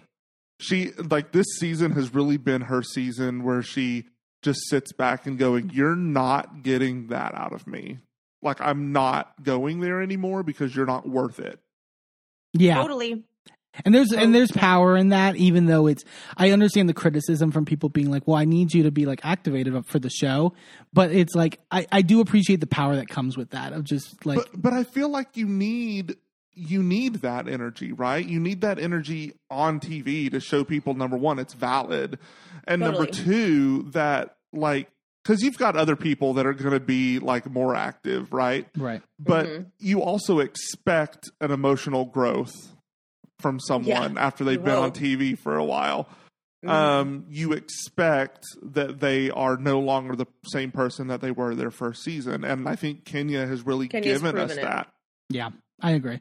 Okay, so then we Drew gets ready for her performance for her new song. Oh dear God! Throw us away. This was I was mad in the trailer when they showed this uh, because I was like, this, well, who on production decided this? I, I still have that question, and it and it was still really fucked up, but like like somehow was also satisfying at the end of the day Mhm. like so she start and she starts the song and Ralph is on stage still for some reason. She starts the song like with her back to him and I was like, "Okay, maybe this will be better." Like like like she's not looking at him, like she's like, you know, giving him nothing. And then when they can't, they camera cut back and now she's just straight singing to his face. I'm like, "Nope, nope, nope, nope, nope, nope." It's so awkward. I did not want to be here for this, but I'm also so glad that I was. It's the it was the weirdest feeling. I was cringing and cheering at the same time. Like I was like, I can't, but I know I love it, but it's really, really hard. Your natural reaction is like, ah, turn it off. The- Yeah. It felt like s- there were tweets like it felt like something out of a lifetime movie. Yeah, Like like it felt like this wasn't real. Like it, this is not real life. What is this? What is It's like, why'd this? they make her sing just like right there? this is not Like, a TV They musical. can set up a stage. They could like, I don't know, but like let, let her be a little further away. But like that suddenly she was just like right next to them. Mm, yeah. So they really screwed her. yeah, um, yeah, and and Ralph's just plain face, like almost staring dead into the camera, like just like dead inside. Like that was satisfying. Um, they sort of wrap up uh, after Ralph leaves, and they uh, they have green wine to toast. Sheree giving her like sort of like you know peacemaker speech of being like you know you know I'm not giving up on you guys, and I'm still going to try to mend the group. And I love Kenya going received. you were half the problem this season. What do you mean? Yeah. That I, that was the other big thing where it's like I don't think Sheree as the peacemaker helped No. No. at all. This I think the last two seasons of this show were a great testament to that. It was I think a big mistake getting rid of Cynthia. Yeah. But I Uh-huh. think she Agreed. also like kind of wanted to she was and she has like I think yesterday or today said that there's no there's no chance of her coming back. She's done. She's with done. She's only going to pop in here and there. Yeah. Yeah, I get that, and and it's like, uh, and and it would be one thing also if Sanya was stronger at being that middle ground and sort of like and that and all that, but Sheree's not going to do it. Well, Like- and, and I think also because it's uh, sorry to go back to Cynthia, uh, it's connected to the downfall of two of her marriages. Right, she's not going to go through another like yeah, like know. that's a lot. And then she also like almost lost Kenya because of girls trip. Like, come on, like she's done. She's she's no. I get it. Totally. Totally. Even though I want her back, I love her. She's great. Oh yeah, I, I think she, I think it'd be so fun to have like Cynthia, Nene, Eva. Like I want like a very expensive cast that they'll never fork up the money for. yeah. No, and that's my worry about like you know because all the talk about like what they're if they're going to do the full reboot or whatever. It seems like a lot of it is also money based, and and that worries me more than Exactly.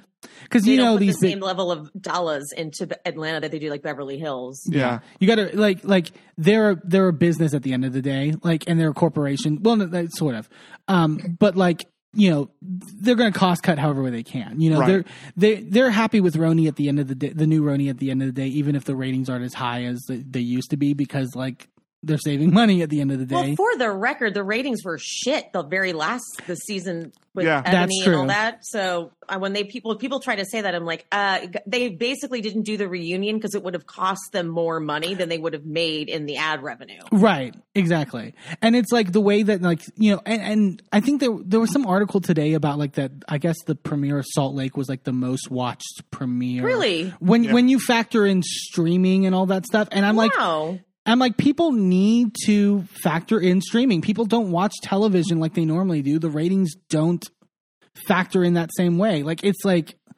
I don't know. We need to like recontextualize I feel like how we talk about like what makes a show successful. Yeah. Mhm. Agreed. Um, so that was Atlanta for the season. Um, obviously, like we mentioned, big mixed bag. Um, the reunion ended up, I think, being better than I hoped. Like, I agree. I, I was like, at least it was better than last year's. Yeah. Um, and Which is a low bar, but it's still a bar, and they cleared it. So. Yeah. It's still a bar and they cleared it. and we talked about it, like I'm also just mad too that like uh, like maybe they need like an overhaul and a change, but I'm like that Jersey reunion was so terrible, and the fact that they're doing nothing and I'm just so doing the mad. same formula as always, I'm like. I'm what mad. the hell was that? we we made the argument on this podcast that that was the worst reunion in Housewives. It was so exhausting. I'm was- still tired from the discourse Was it three around parts Jersey. too? yeah, and and it was so unnecessary, and and I think like it, it was like I think the other frustration with it wa- to to go on a bit of a tangent was like if that was if that was going to be the end of Teresa and Melissa's story, I was like this is awful. Like we like we don't we don't we get nothing into like the crux of it and just talk about Luis hiring private investigators and like And all being of a this creep. innuendo dropped by all these people about things and stories and threads that all happened off camera. And it's that like, you're not going to tell us. So we're like, how do you want us to side with you? We don't even know what we're siding with. yeah. right. It's just, and then the fact that Twitter is like constantly, constantly filled. I literally muted the, The the Jersey. Jersey. hashtag because I'm so tired.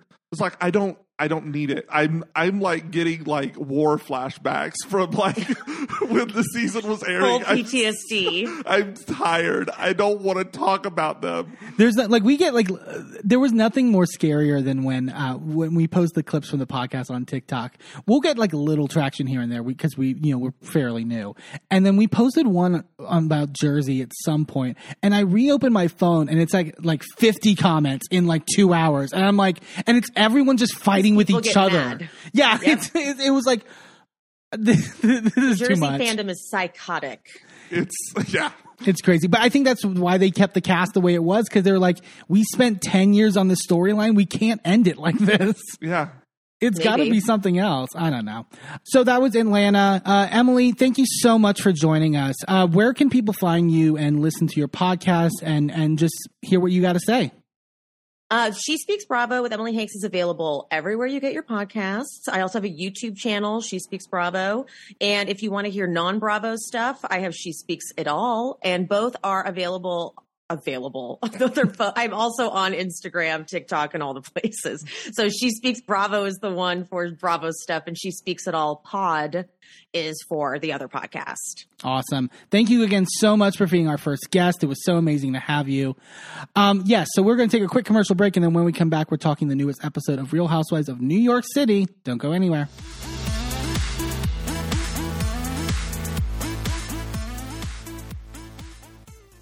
Well, hello, friends. I'm your pal in the mainstream media, and, And I'm the Riz. and you know. Riz, it takes years of strenuous, dedicated training before you're worthy to step inside a professional wrestling ring.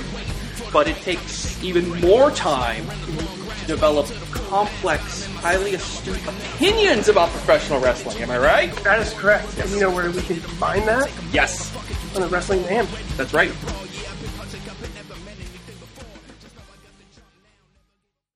I'm Eamon, I'm Merlin. and if you're anything like us, you live your life out loud. And when it comes to issues of discrimination, inequity, and outright bigotry, we use every platform we have to speak out against systems of oppression that perpetrate violence against marginalized groups. That's why we are so proud to wear designs from the Survivors Know merch store. Their team has created designs that feature unapologetic, empowering, and survivor centered messaging that range from mild Like accountability is love and toxicity is not on the menu. to a little more spicy. Like one of my favorites, fuck your laws, fuck your system, transformative justice now, which has a cute little happy flower on it. Each design is available on a variety of items from t shirts and hoodies to bags, blankets, magnets, and even stickers. And as more items become available, the options will continue to grow. 100% of the proceeds go back into supporting the amazing work done at Survivors Know to support survivors, workers, and survivor advocates by organizing, challenging the status quo, and creating alternatives to the systems that fail us. Support Survivors Know by shopping today at survivorsknow.threadless.com. That's survivorsknow.threadless.com. Sidekick Media Services. We are your sidekick in business for social media, video production, and more. Find out more at sidekickmediaservices.com.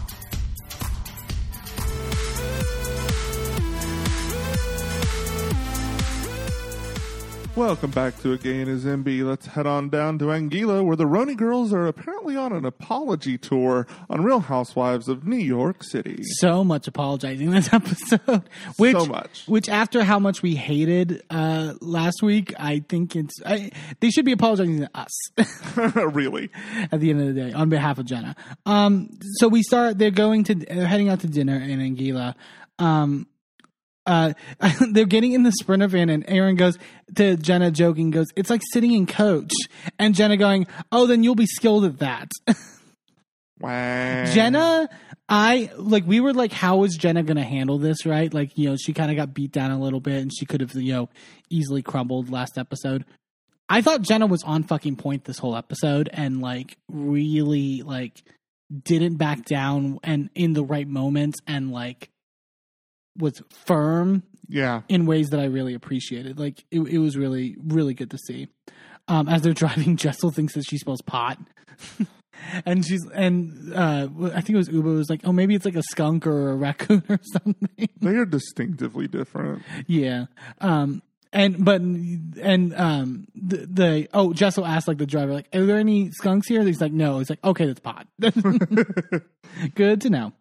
Um, Sai, uh, they're going. They're like, okay, so Sai, what are we doing uh, for this vacation? And she's like, so we're getting like dinner, and then we're eating, uh, or then we're going to the beach a little bit, and then we're eating, and then we're gonna eat some more.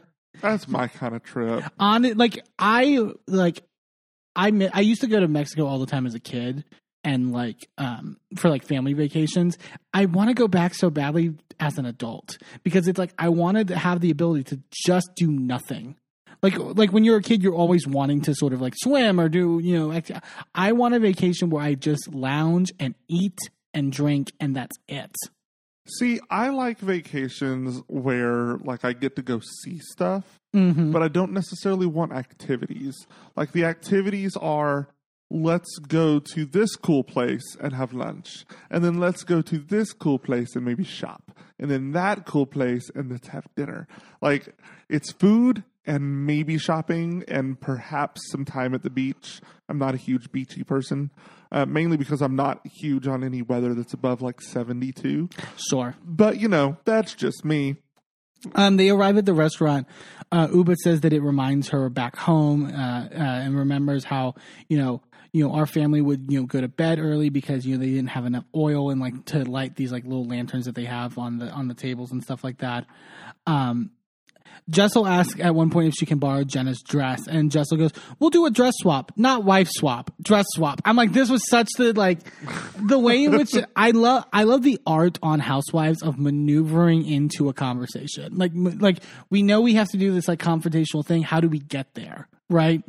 It, Sometimes it's a little shoehorned, but this one felt a little bit more organic. Yeah, it was very similar in Salt Lake to Heather being like, "Who hasn't done Special K?" right in front of Meredith.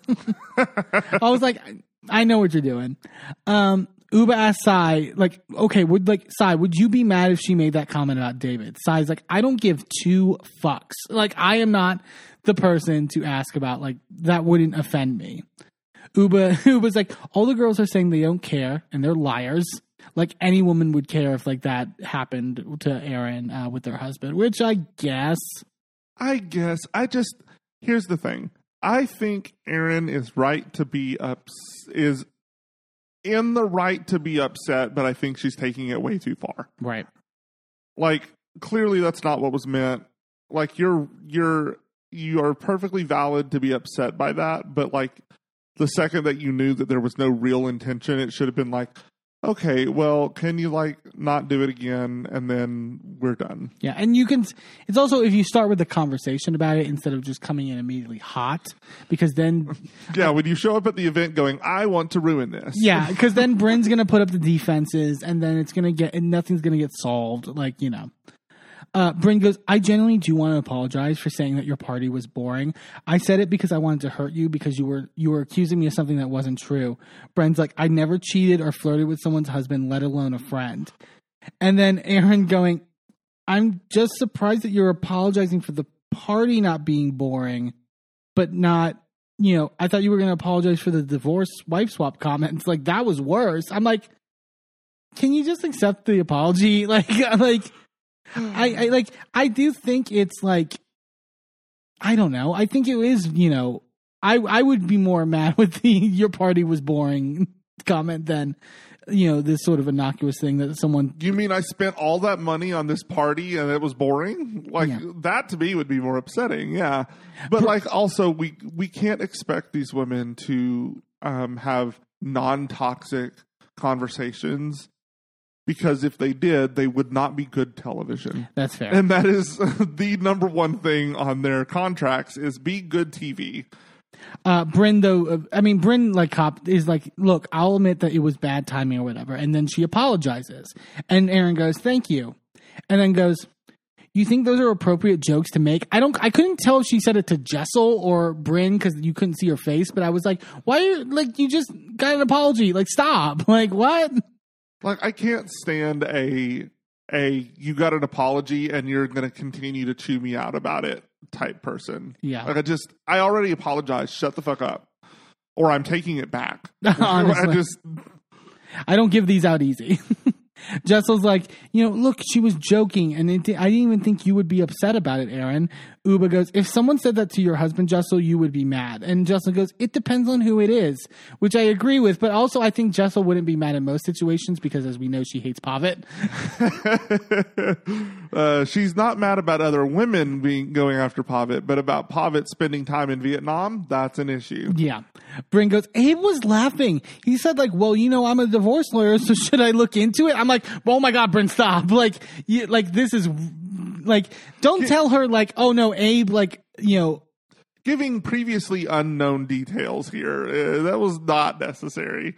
uh, uh, Erin's like, you know, I'm allowed to be upset about it. And Brynn goes, and that's why I apologize. And Erin goes, and I said thank you. so aggressive. Like, uh, and then Brynn goes, so I don't get an apology for being accused of something that awful. and Erin goes, I'm supposed to apologize now? You were like, what are you doing, Brynn?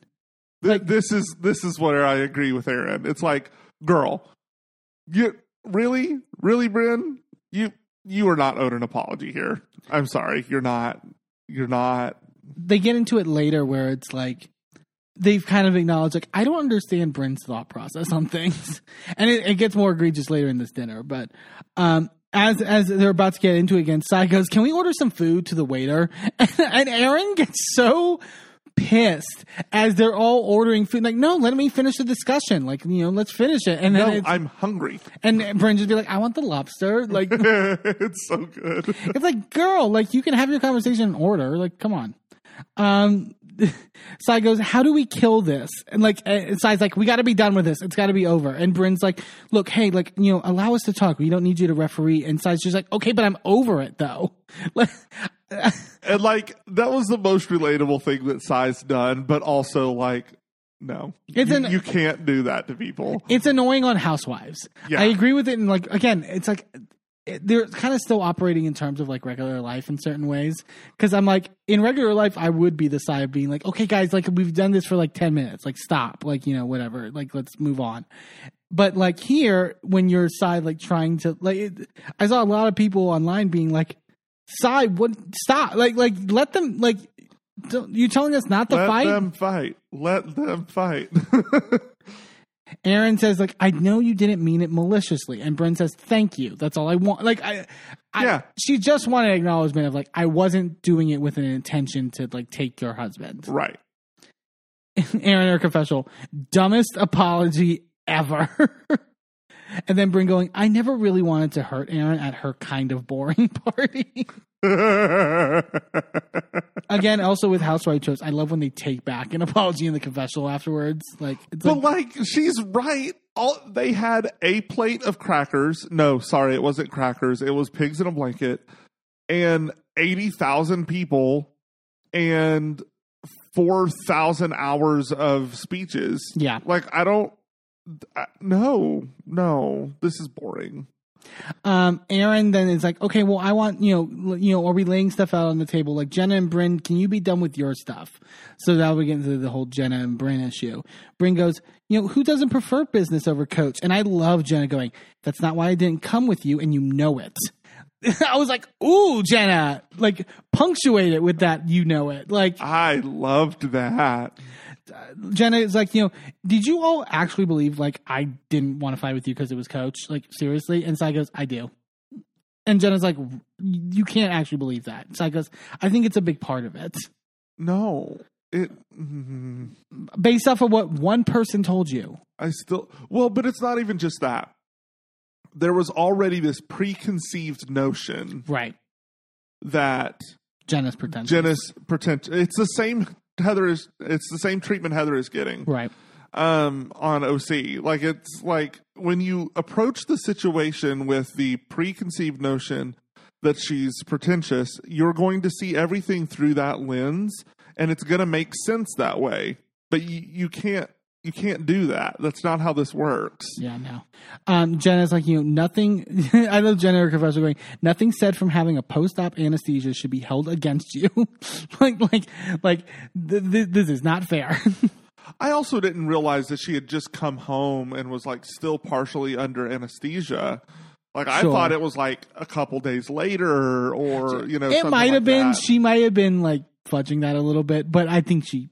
I get her point. Like, yeah, um, Erin's like, you know, it was. Oh, this pissed me off. Erin goes, it was coming from like a good place. We wanted you to be a part of it. It was not coming from a good place. There was nothing about how you introduced that that was coming from a good place. no, Y'all talk shit about her the entire time before she came to the villa. yeah. I do like if there had been a discussion around around that, you know, around. Oh well, I really wish she had, you know, flown with us because that would that was such a great experience. Blah blah blah. We got to really bond on the flight, all of that sort of thing, and she really missed out on that. And that's sad considering the fact that she's not had girlfriend groups like this before, and so she if she's missing out on opportunities to bond, that seems frustrating for her. Like Yeah. if that had been the conversation, then I would believe that, but it wasn't. It jumped straight to fuck you for being a pretentious bitch. And I was like, come on. Right. This is bullshit. Um, uh, uh, oh, uh, Sai goes, you exclude yourself. And Brynn goes, you give us gifts instead of connecting. By the way, I love all the gifts. Keep giving them, please. But also gift giving is like a way to show show love. Yeah. The- exactly. Like this, it's literally a love language. Literally. Like it's literally a documented, like scientific love language. Come on, guys. Brynn going, you tell random strangers what your real name is, and I have to hear it from Sai. And like I've shared so much with you, and I feel like I don't know much about you. And this, uh and and Sai goes, I'm looking at our friend group, and it makes me feel like Jenna doesn't feel comfortable sharing with us. And I'm like, because you have not provided an environment for her to share with you. And also, I was so mad when they like they were showing examples of it in the flashbacks of like at the dinner in the Hamptons when she didn't want to talk about her girlfriend that much. I was like, okay, but the rest of that dinner before that, she was sharing about her story. She was sharing about her coming out story. She was sharing about, um, I, I think she was sharing about some of her stuff with her mother. Well, and she was also talking about this skin condition, about how it relates to her, you know, like the the line with the with her uh, eyelashes and all of that stuff. Like, so she's shared all of this shit to them before. They're not listening. Yeah. Or they're just selectively picking. Like they're selectively picking, like, well, you're a little quiet here, so therefore you must be, you know, not tell us about anything. It's like Well- it's it's absolutes that are, you know, Yeah, it's like they're sorting everything that she says into Brandingville, and it's like, right. no, this is actual. Like, I in fact, I've seen nothing on this show in the way that Jenna presents herself that is like self branding at all, Yeah. other than like a couple things in the confessional, like the time with the girls. No, not at all. No. Um, Jenna's trying to explain, like, you know, because they bring up the, the situation where she was trying to help the model and she shared the story about her name being Judith. She was like, you know, when someone's like uncomfortable and shaking and like sort of nervous, that's what I do. Like, that's my instinct to try to make someone feel more comfortable. And Brynn goes, but you're talking about a model crying and shaking in front of you. I've cried and shaked in front of you, and you didn't tell me your real name was Judith. And Jenna goes, like, what? Those two things have nothing to do with each other. And everyone's just like, this is where everyone's like, Brynn has jumped the fucking shark. To be like, as I was crying to, on Thanksgiving about my abuse that I suffered, I wanted you to share a fun fact about how your name is Judith. Like, They literally show the, in an alternate universe, what would have happened and like edited it in that way. And it's like, are you, are you crazy? Like, what? It's not a related story. Like it would be one thing if it was a story that was related. Like if it was about Yeah. loss around the holidays, if it was about, you know, her losing her mom, if it was about some of that sort of stuff. Right. Right? Then I could at least then understand why she would bring that up because that's a related trauma that you can show Brynn, hey, this is something that I've been through as well. Yeah. So you're not alone in this. And you can show that person, I'm listening, I hear you, I'm with you. Her bringing up a random thing about her brother teasing her about her birth name is what? It's so innocuous too. Like it's like, come on. Jessel going Jessel telling Jenna, if you had started talking about yourself in that moment, I would have slapped you. Yeah. Jenna's like, Thank you. Fuck. Erin's like, you know, I feel like you know, she, you I feel like you did open up a lot to me at the apartment. And then you took that info and used it against her. So you see how that's not the right thing to do. Everybody's so creative. And You we see how. and we see the flashback and Jenna literally took out her fake teeth in front of her. Yeah. And it's like now you're still like you were still at the after that fueling the narrative that she doesn't share things. Yeah. That's Ugh. literally one of the most vulnerable things you can do. Jenna's like you know uh, you know I am guarded from all you know the years of you know everything I've been through, but it has nothing to do with you guys, and I apologize if it makes it seem that I don't want to participate. And Sai goes, realest thing that you've ever said. Oh my god. they they then go on with dinner, and then Jenna starts to like tear up, and it's clearly the tearing up where like you're you're trying to like suppress it and like you know focus on something else. And Jenna goes, "I'm okay." Erin goes, "You're not," and Jenna goes, "I'm fine." And then she like does like a finger wag, like, "No, no, we're not doing this." Brynn tells her, I'm sorry. And Jenna goes, It's okay. Um, Jenna says, you know, like opening up is not easy for her. And she tells, like, I- I feel like, again, I feel like she told this story before, maybe not to them. But she's like, you know, when I grew up, the house was really quiet because of my mother's, you know, um, uh, autism. She said, again, she uses the term Asperger's. You've talked on the show that it's not the proper term. We had a discussion about, like, you know, Yeah, I just I think that Jenna has a lot of trauma about her upbringing, yeah, and she now attributes that to a disorder that she knows as Asperger's. Um, and so I don't think she's involved in a lot of community around it. And if she were, she would know more about how number one, her mom's version of autism is atypical even within autism. because you were making the like because she makes a point of like with she said with asperger's um, you know, there was zero emotion that my mom showed. That's that's a feature. That's the feature of the uh, diagnosis. And you were like, technically not. With like that's technically possible, but that's not how most autistic people function. Right. And that doesn't mean that it's not valid or that something that doesn't happen, but like I I have not met any other and I am like heavily involved in other autism like Mhm. related groups on TikTok, Facebook, whatever. And like the the discourse there and the community there does not lead me to believe that that is a common feature yeah, um some people have struggle like identifying their emotions and have uh, problems with being able to identify other people's emotions Mhm. um and like read other people's emotions um but there are also others who overly feel emotions and become overwhelmed by them right. there are people who are overly um, empathetic to others' emotions and are overwhelmed by other people's uh, strong emotions.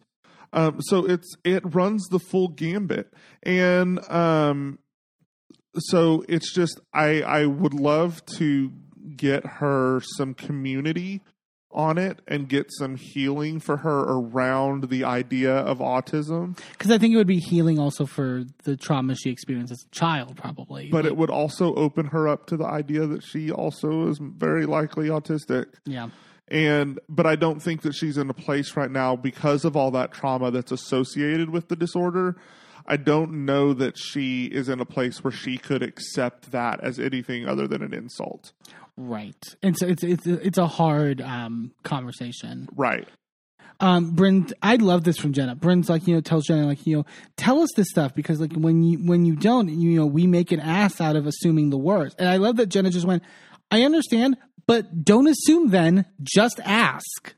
yep How about not assume? Give me the benefit of the doubt first. It's like, yes, it's not on Jenna to fucking make sure that you all have all the information, et cetera, et cetera, et cetera. If something seems off to you, instead of gossiping around with all the other women, talk to her about it. Right. And I get that that is kind of antithetical to housewives, but like that's also the normal thing to do. right Like, yeah it's it's just frustrating. Jenna's, you know, you know, you guys have all been through a lot, like I have, etc. And then she tells Jessel, like, you know, I haven't heard much really of your story. So Jessel then gets to tell her story of her background. It, it starts really interesting about how her family, you know, is actually from Africa and then came to England as immigrants. Um, but her fa- her grandfather is Indian, hence why her Indian background. But uh, she, her, her grandfather moved to India for work, and then that's why her parents were born in Kenya. So it really is kind of like an interesting, like you know, um, multicultural elements of her you know life. But then Jessel keeps going.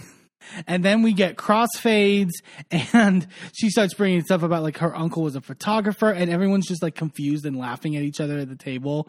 Sai and her confessor will be like, "In 1492, Columbus sailed the ocean blue," and I was like, "You were like, this doesn't seem that bad," but I was like, maybe it is. I don't know. Right. We don't know exactly what was said, but we do know what they showed us, and what they showed us seemed like pertinent information. Well, I think when she, I can understand if she goes outside of the family tree, like like to like aunts and uncles. if and you're going to blah, start blah. branching, yeah, that's an issue. But it's like, like the fact that her family is from India, but several generations back, and then they were from Africa, but then they're from London, and now she's like, you you realize that there's some generational trauma there, Right. Like associated with the fact that there's not a stable like generational home, the fact that there's not a single place that you can just go to and that's home. Like there there's something to be said about that. So like I get that and there's like expense also involved in all of that. And so I I get it. Like there's there's stuff there. It's just and it, if it informs like the later stuff about her coming to New York and joining the fashion industry and all of that stuff, then I'd say it's pertinent information. If it doesn't inform that and it's really just backstory, then mm, maybe leave it out. Yeah. Uh, Jessel then goes, So at the age of 22, I went to New York. You know, I thought I would be doing runway shows and I was, you know, packing boxes my entire life of inter- entire year of interning. And Sai going, Oh, you had to pack box, unpack boxes. So brutal. You want to talk about brutal? I was selling bras at Sears for $6 an hour. That was brutal. It's such a Sue Sylvester moment. You had tweeted that, like, you know, it's very Sue Sylvester coded. um, Jessel brings up Erin uh, and her catering to comment, and like she's like, "Well, that's why I really kind of took offense to it because you know I had nothing growing up." And then Jenna making the comment, "I think it's the British accent. Just Yeah. they're just defaulting to that." Um, Erin goes, "You don't feel like you're catered to by your parents at all," and Jessel goes, "A hundred percent no." And then we get the compilation of her like mother helping her with like the kids, etc. But I mean, like, I get But like that's kind of what grandparents are for. Like their grandparents are supposed to be there to help with kids. They're supposed to like that's not catering to. Catering would be if she was paying to put them in school, if she was like, you know, like basically their babysitter all day every day instead of them having to go to like a daycare type thing. Like that's normal grandparent stuff and i think that we forget that that's what grandparents are supposed to look like Right.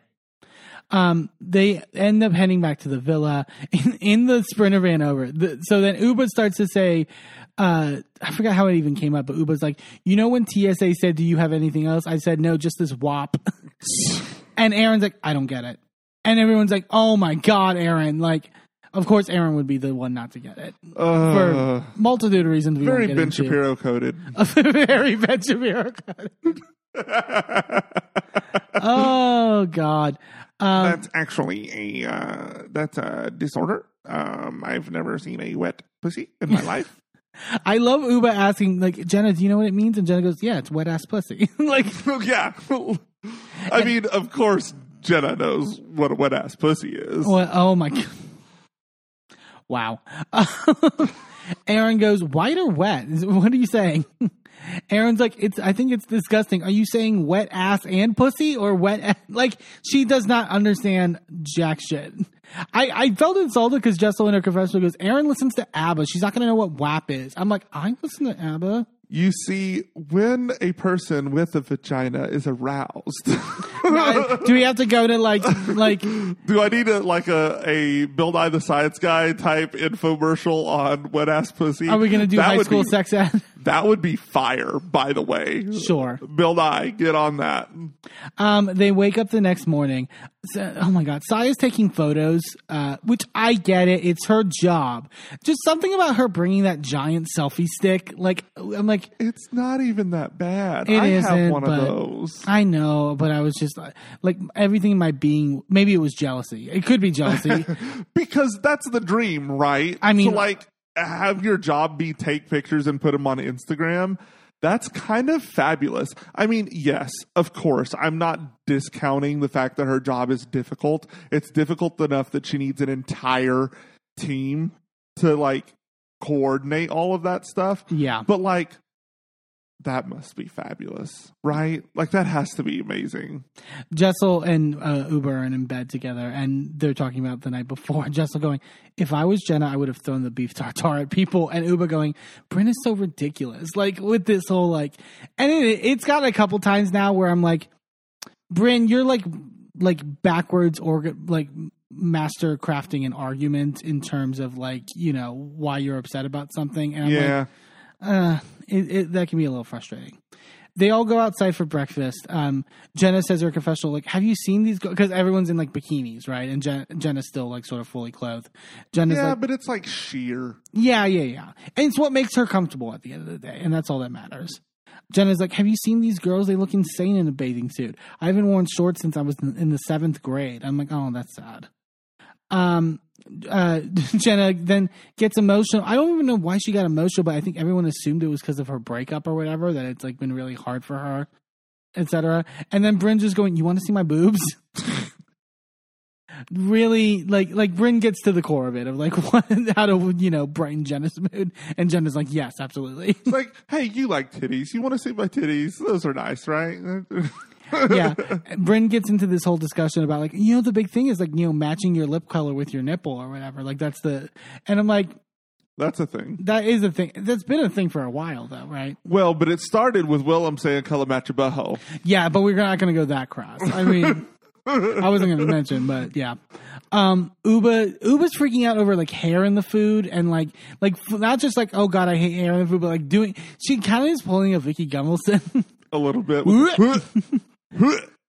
uh, Jen, Jenna brings up like you know my you know I would be like brushing my hair in the kitchen when I was younger. My grandmother would like freak out and like you know be so upset at me. Sai's like, "Are you close to her?" And Jenna's like, "No, she wasn't that nice." like it was a bad situation. Like Yeah. I can remind you guys again, I had a terrible home life. Sai and Jenna though bond though over that and like you know oh you, you know we both I think kind of like overcompensate and like smother our children with love because you know we might not have had that growing up and then we get the sort of Sai's backstory with her mother about that she was an alcoholic um, that she really sort of shifted um, when Sai was 16 and was having to do a lot in terms of sort of like managing her and it talks about how hard it was to sort of see her morph into someone that she didn't know. And and it was it was really as someone you know I've had a family member who has been through um, drug addiction. So it's like it, it, she really articulated it very well of sort of both like what you're witnessing and then also like you know the struggle when it comes to you when you're you know underage sort of like having to like take on this like major sort of responsibility. Like, Yeah. it's it, it it's a lot. It, and it really fucks with people. Um and it was good seeing this side of side because it's like you know Sai's got Sai's been kind of down with the audience from what I've been seeing online. She, they, they think she's a little too like you know, um, Yeah. full of herself, and it was good to see something that kind of like mellowed her in certain ways. hmm Um, and it was really sad hearing about how her you know her mom died. She had a heart attack basically in like a park by herself. Um, and she had and she had to basically be the one to like tell the family that, that she was taking the tubes out for her life support and like, ugh, fucking awful um, terrible, terrible stuff. I don't know. I didn't like this that uh, she talks about like you know I have her ashes like in a shopping bag like in my closet, and they're they're talking about like oh, I think Jessel's asking like oh you know are you going to do anything with them etc. I didn't like Jessel in her confessional going you know just the fact that they're there and she knows it's there is heartbreaking. I hope it's a Hermes bag or a Chanel bag. You wouldn't want it to be like Target or Walmart. I'm But, like but Jenna's pretentious. Yeah. but Jenna, you know, is is all focused on, you know, branding. But also like I, there was just something weird about it in terms of like talking about someone's mother's Yeah. ashes where I'm like this isn't the place to do the jokey joke in the confessional. Yeah, it's it was really like it was gross. I was not happy with that. And Even I've- though I do love Jessel, I thought this was completely I just didn't think I I was like you should have thought that through. Like it, it seemed like a like she wasn't thinking when she said that, honestly. Um, they all get ready to go out. Jessel is FaceTiming Pavit. I love that uh, even though it's through FaceTime, we still get our weekly Jessel Pavit scene. That's hilarious. yeah. Jessel goes, Pavit, this villa, we have to bring the babies. Actually, probably not the babies. It's a fucking hazard. Uh yeah. Pavit goes, I might fly with the kids today. And Jessel goes, no, no, no, please don't fuck up my peace. it's like, I, I can't, I called you to say hi. Now leave me the fuck alone. Well, I love how she she told him no, it's a hazard. The second that she turned around and looked at the infinity pool, it's like, yeah, because your kids will go right over the edge of that. Yeah, yeah, yeah. Sai is uh, spraying sunscreen on Brynn's ass at one. Oh, when they get down to the beach, they all go down to the beach to uh, sort of hang out, and like Brynn's like doing her like sexy strip, and she fully like spreads her like ass to like. I was like, okay, guys, like I I didn't I thought expect, gay. I thought gay people were gross. I didn't expect to see this on Housewives. Like honestly, yeah. Um. Erin uh, is talking to Brynn. She's like, I want to get Jessel drunk. Let's get her wasted. And I'm like, oh. that's very OC coded. Yeah, very like I love. Some people are unearthing like the like. I'm amazed at the people who like you know maybe are new Housewives fans or what it is, being like, "Oh my god, have you seen this scene with Tamra?" Like, try. I'm like, yes, we've all seen it. Like, Yes, we yeah. try to forget about it. that she tried to get Gretchen naked wasted. Um, it's bad. It's really bad. Um, and and yet Tamra has the audacity to have the problem with Gretchen. Anyway, Yeah. Um, they all decide to like they go topless and do like a topless photo shoot, and Jenna is just like the photographer and just basically like you know yeah I'm to sit on the sidelines I'm fine you know back here as they like run into the beach naked basically yeah. Um, they all decide to go get lunch now at another beach. Um, Sai asked Brynn about her dating life, and she's like, you know, it's been I've been trying to keep it really steady. I've been going on three dates a day, and they're like, what? She's like, yeah, coffee, drinks, and dinner. I like, I love the the idea that Brynn has basically taken dating and made it a job. well, but also like at this point, she only needs to pay for her rent because all of her food is taken care of. at That's, I mean, smart cookie. Like, I'll, I'll say that. Like, you know, do what you got to do. Um, Brynn says, you know, yeah, I, I do want eventually someone who wants a family. I want to be a mom. Ubah's like, you need to freeze your eggs. Yeah. And Brynn's like, yeah, I'm just worried about like the injections. And also, it's so expensive. So then Brynn tells this story. She's like, and by the way, like when I went in for the intake, you know, they started educating me like, well, you know, embryos are the best to freeze. And on the intake form, can you just like write down who you'd want to do embryos with because they're more viable?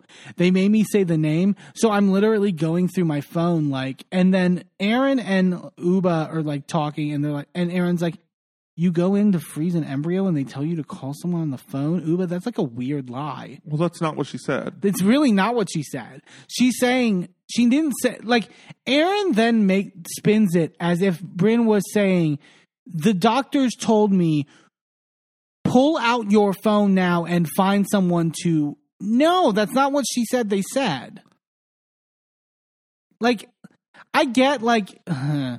It- it- It's like she's not going through her phone and just calling random people, going, "Hey, you want to come come in a cup?" Like that's not what she said. Yeah.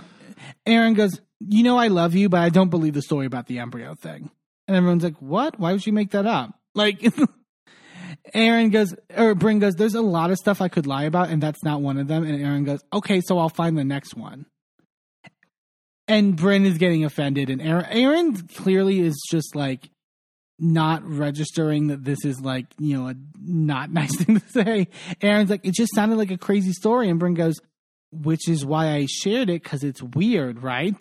Normal everyday stories are not actually entertaining to tell. Yeah, Like, yeah, you know what? Um, I went to the grocery store and I bought some frozen meals and some chips. That's it. That's the story. it's a whole story. See why we don't tell those stories, Erin? Yeah, You you tell the weird ones. uh, Brynn tells Erin like that's really messed up, Erin. Like to, for you to say that, and Erin's just like, God, so sensitive. I was kidding. Gosh, you're so touchy. You have no reason to call someone sensitive or touchy after your tirade. when you wouldn't let the fucking bone go of the uh, it's a lot. It's it's it's it's a it's a little too much. But i will say they get in the sprinter and erin then immediately apologizes. And is like i'm sorry i used the word lie. And brynn's like thank you. They all head back to the villa though uh, to get ready for the night. But brynn is telling Sai that like you know i'm really tired and i might sit this one out. Um Can we talk about Brynn um, loving to sit in people's bathtubs? both times she says it does it with Sai and with erin where she's because Sai like and Erin have identical bathrooms. So Brynn comes in to tell Sai that she's going to take the, the night off. And she literally steps into Sai's bathtub and sits down on the side of the bathtub. And then they have that conversation, and Sai's like, Well, you only get this one, so like make it count. right And she's like, okay, fine. And then she gets up and leaves and goes to talk to Erin and immediately walks in, steps into her tub and sits down. And I'm like, are you, what is going on? What are we doing? Why? it was a choice it was it was a calculated choice but i don't understand the calculation Brynn of the bathtubs, like what's happening? uh, Brynn t- t- talks to Erin. She's like, you know, I'm not going out tonight, but I didn't want you to think that it, like it was I was mad at you or anything. Erin's like, I just feel so bad, and Brynn goes, don't feel bad, it's okay. And so it's like tearing up. It's like I'm just sensitive, and then like Erin comes in to hug her, and then like Erin goes. Does this look okay? Because she's like halfway through getting her hair done, and Brynn goes, "It looks bad. It, it really looks like shit." and they just Wow. started laughing. It it was cute. It was nice that like this like fight like sort of like ended pretty quickly and like sort of like moved on seemingly. So which I I do appreciate it about this RHONY. Like it was it, Yeah. they they they maneuver pretty quickly within the group easily to where like nothing gets too dark and dwelled on. Um, I will say, well, I will say this. So that was the episode, but next week, um, might test that theory because that whole thing with Erin and Ubah seems intense and Uh, yeah. and and really fucking like you know. I, I need to know what happens to where you, you just snatch sunglasses off of someone's face. Like Yeah. that was a lot. That was a lot. Yeah. But we'll find out next week, so that will be exciting. Um, let's now move into Real Housewives of Salt Lake City. Um, great episode we as we get ready for this Palm Springs trip. Like I just they're they just keep delivering. Yeah. Like I just like I'm waiting for them to trip, and I don't think they're gonna do it. Yeah, it's a good cast, and I think you know Mary being back was kind of the secret sauce that needed to like get back into the recipe. And then like I'm loving Monica. I, I, I there there was a lot of great stuff this episode. Before we get into the actual episode, though, um, can we talk about these taglines? Uh, yes, They were great. I thought this was the most sought. I so the ones I I kind of noted. I Lisa Barlow has been killing the fucking taglines like lately because I love her just like deadpan like sort of delivery of them. I'm on a mission to serve Lisa, and I love that for myself. what I found irritating. I I didn't actually enjoy um, Meredith's.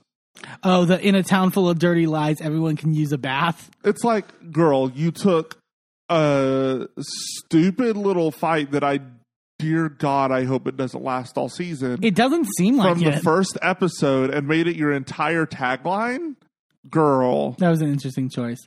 Um, I liked Heather's. I own a beauty empire, so I don't need any of your lip service. Yeah, that was good.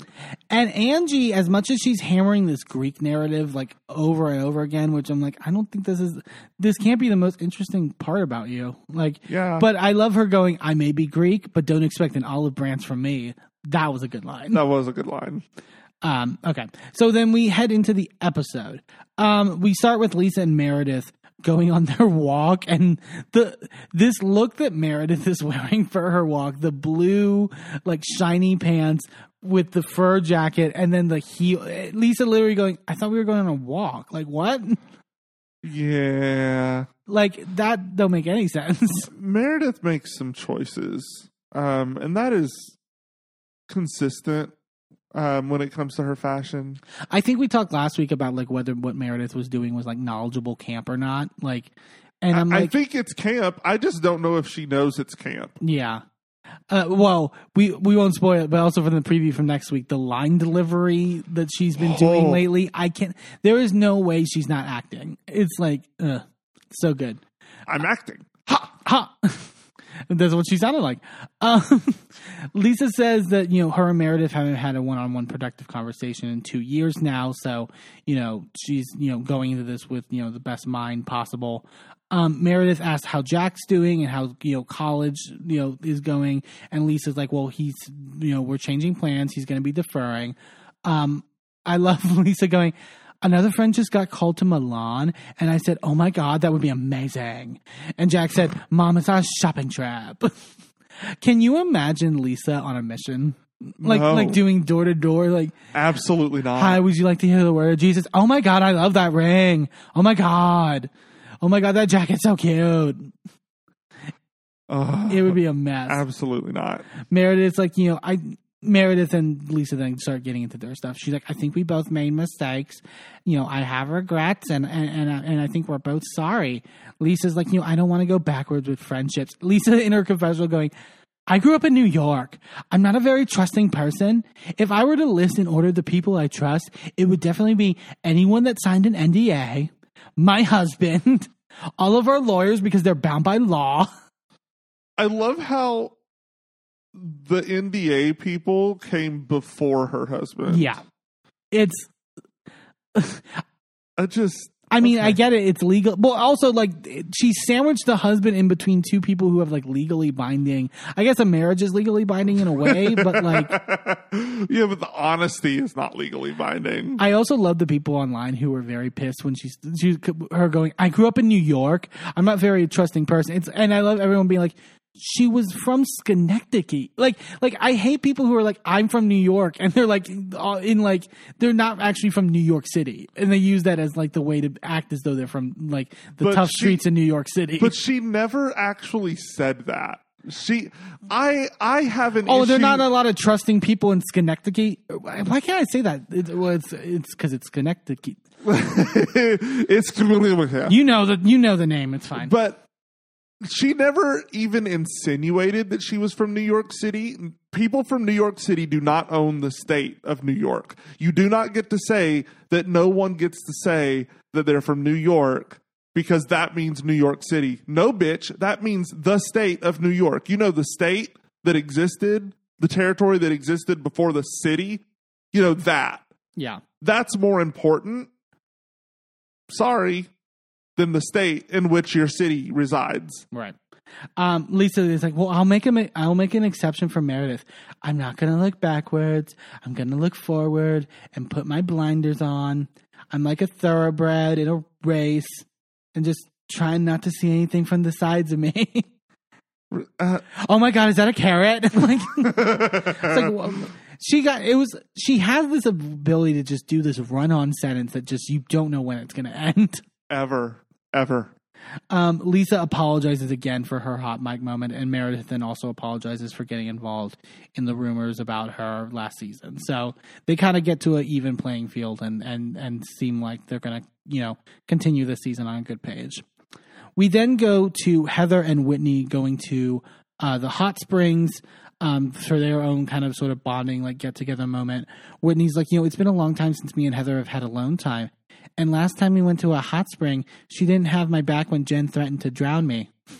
But never say never. Jen's gone, so Wow. it was, I forgot that like Jen literally was like threatening murder on castmates. Yeah, It's like, oh my, I but do. they got her on fraud.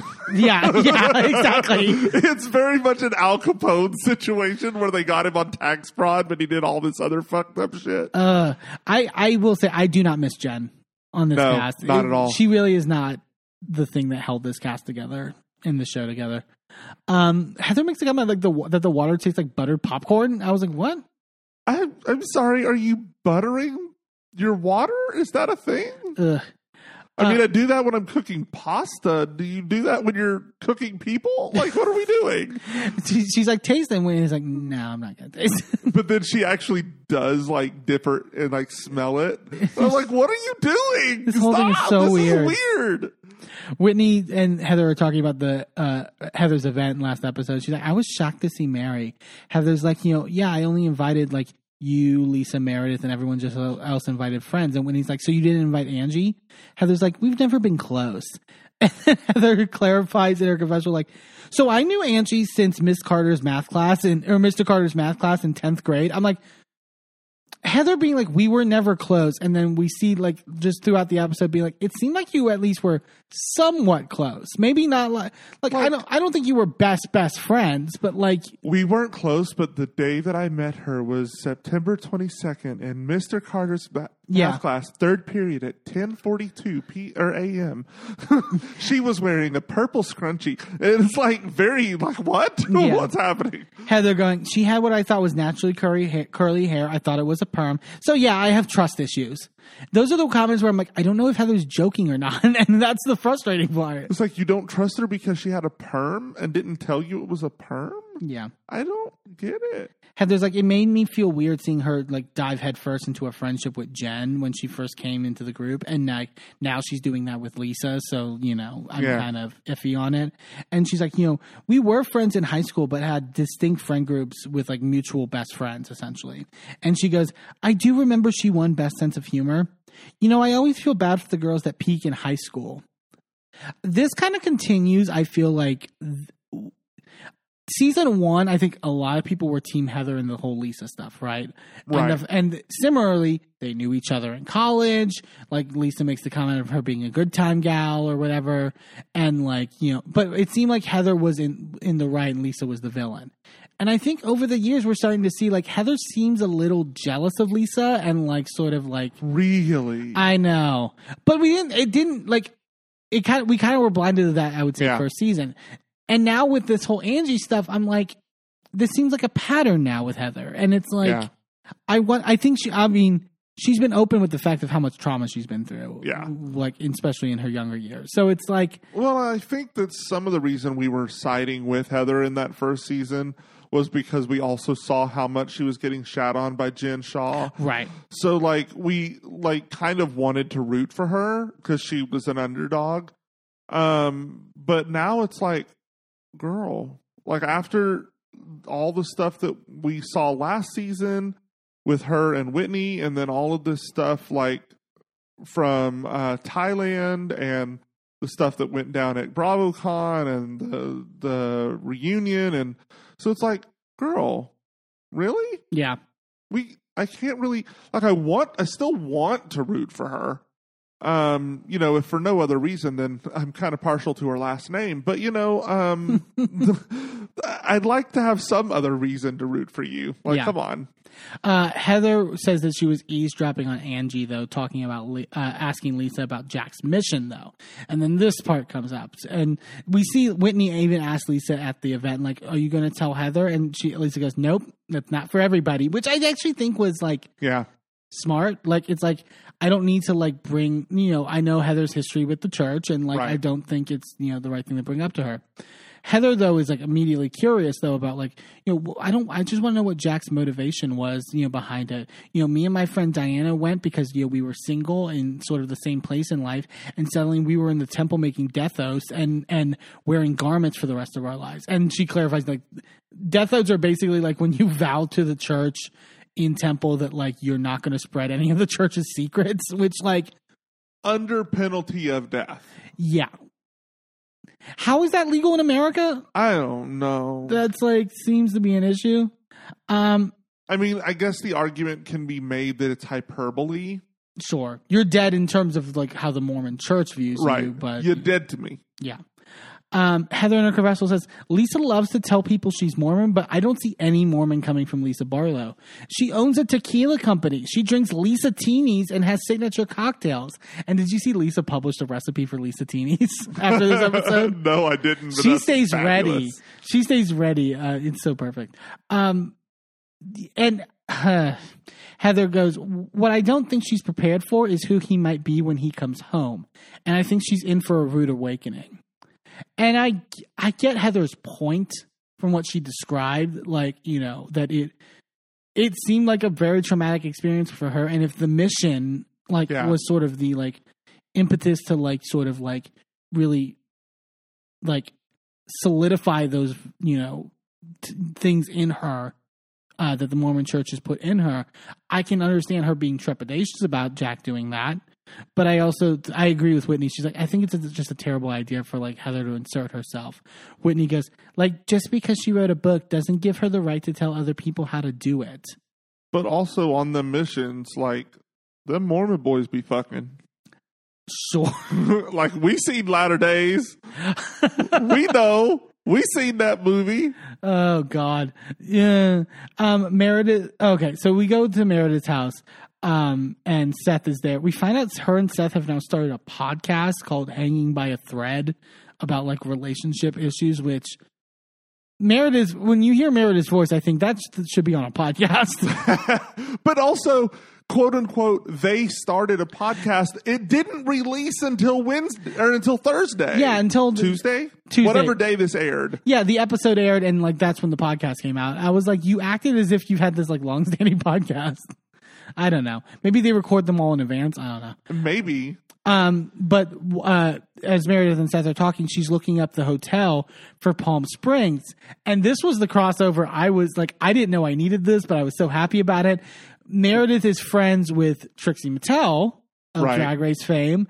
Um, and she's like, you know, me and Seth met her at GLAAD, you know, and she uh, invited us to come to Palm Springs for her with her motel, the Trixie Motel, which we watched the Discovery reality yeah. show about it. Yeah. It was uh, like really good show, by the way. Um, and I was like, this is ex- like perfect comment. I need more drag queens on Housewives, like inserted in certain on roles. television in general that's not connected to Drag Race, but yes. Yeah.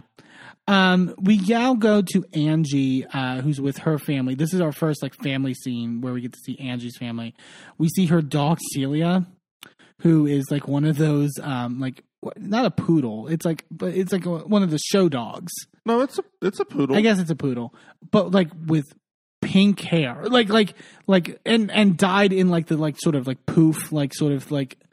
I, I was like, oh god, I like don't I don't know that I can get behind the like shaping your dog like a topiary, yeah.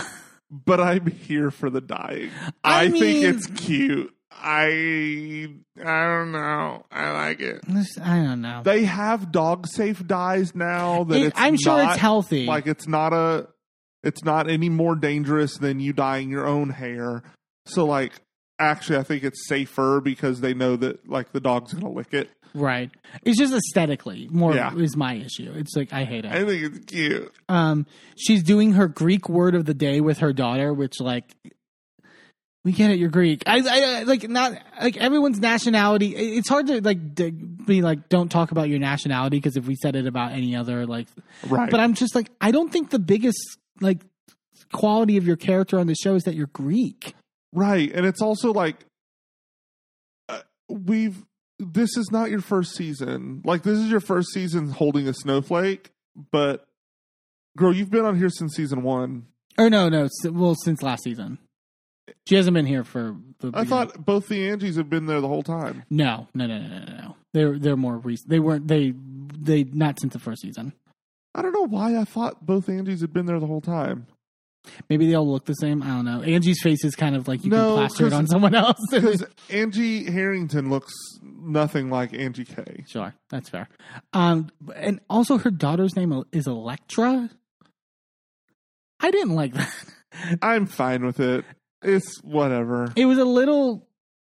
No, I'm not gonna go there. That's a child. like it, I just think like There's also a superhero named Elektra, so There that go. could very much be it. Also, she could be well, I mean, not that this was around, but she could have been named after the character from Pose. sure, Like that would be fabulous, but clearly that's not the case because of timelines. But you know, Yeah. Um, we do see her husband Sean though, who is very attractive.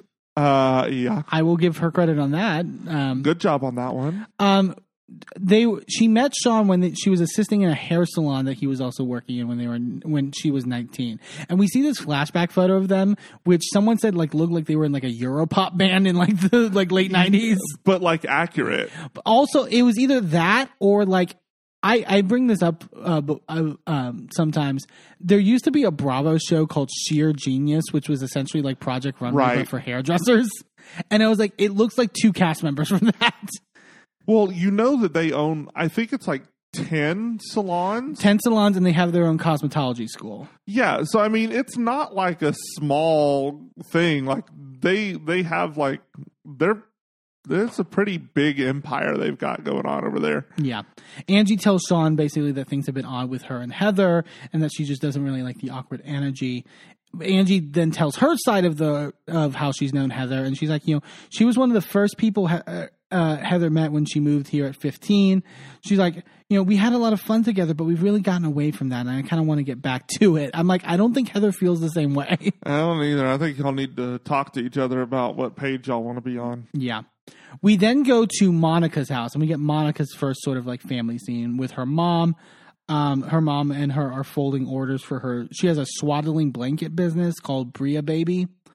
Um, and she talks about a little bit later about how like it started as a hobby, but now that she's divorced, she's kind of made it sort of a her. She needs it as her income essentially, so Yeah. she's really invested a lot into it. But also, like you're making it. Like, it's blankets. Yeah, It like you're making enough money out of that to support your family.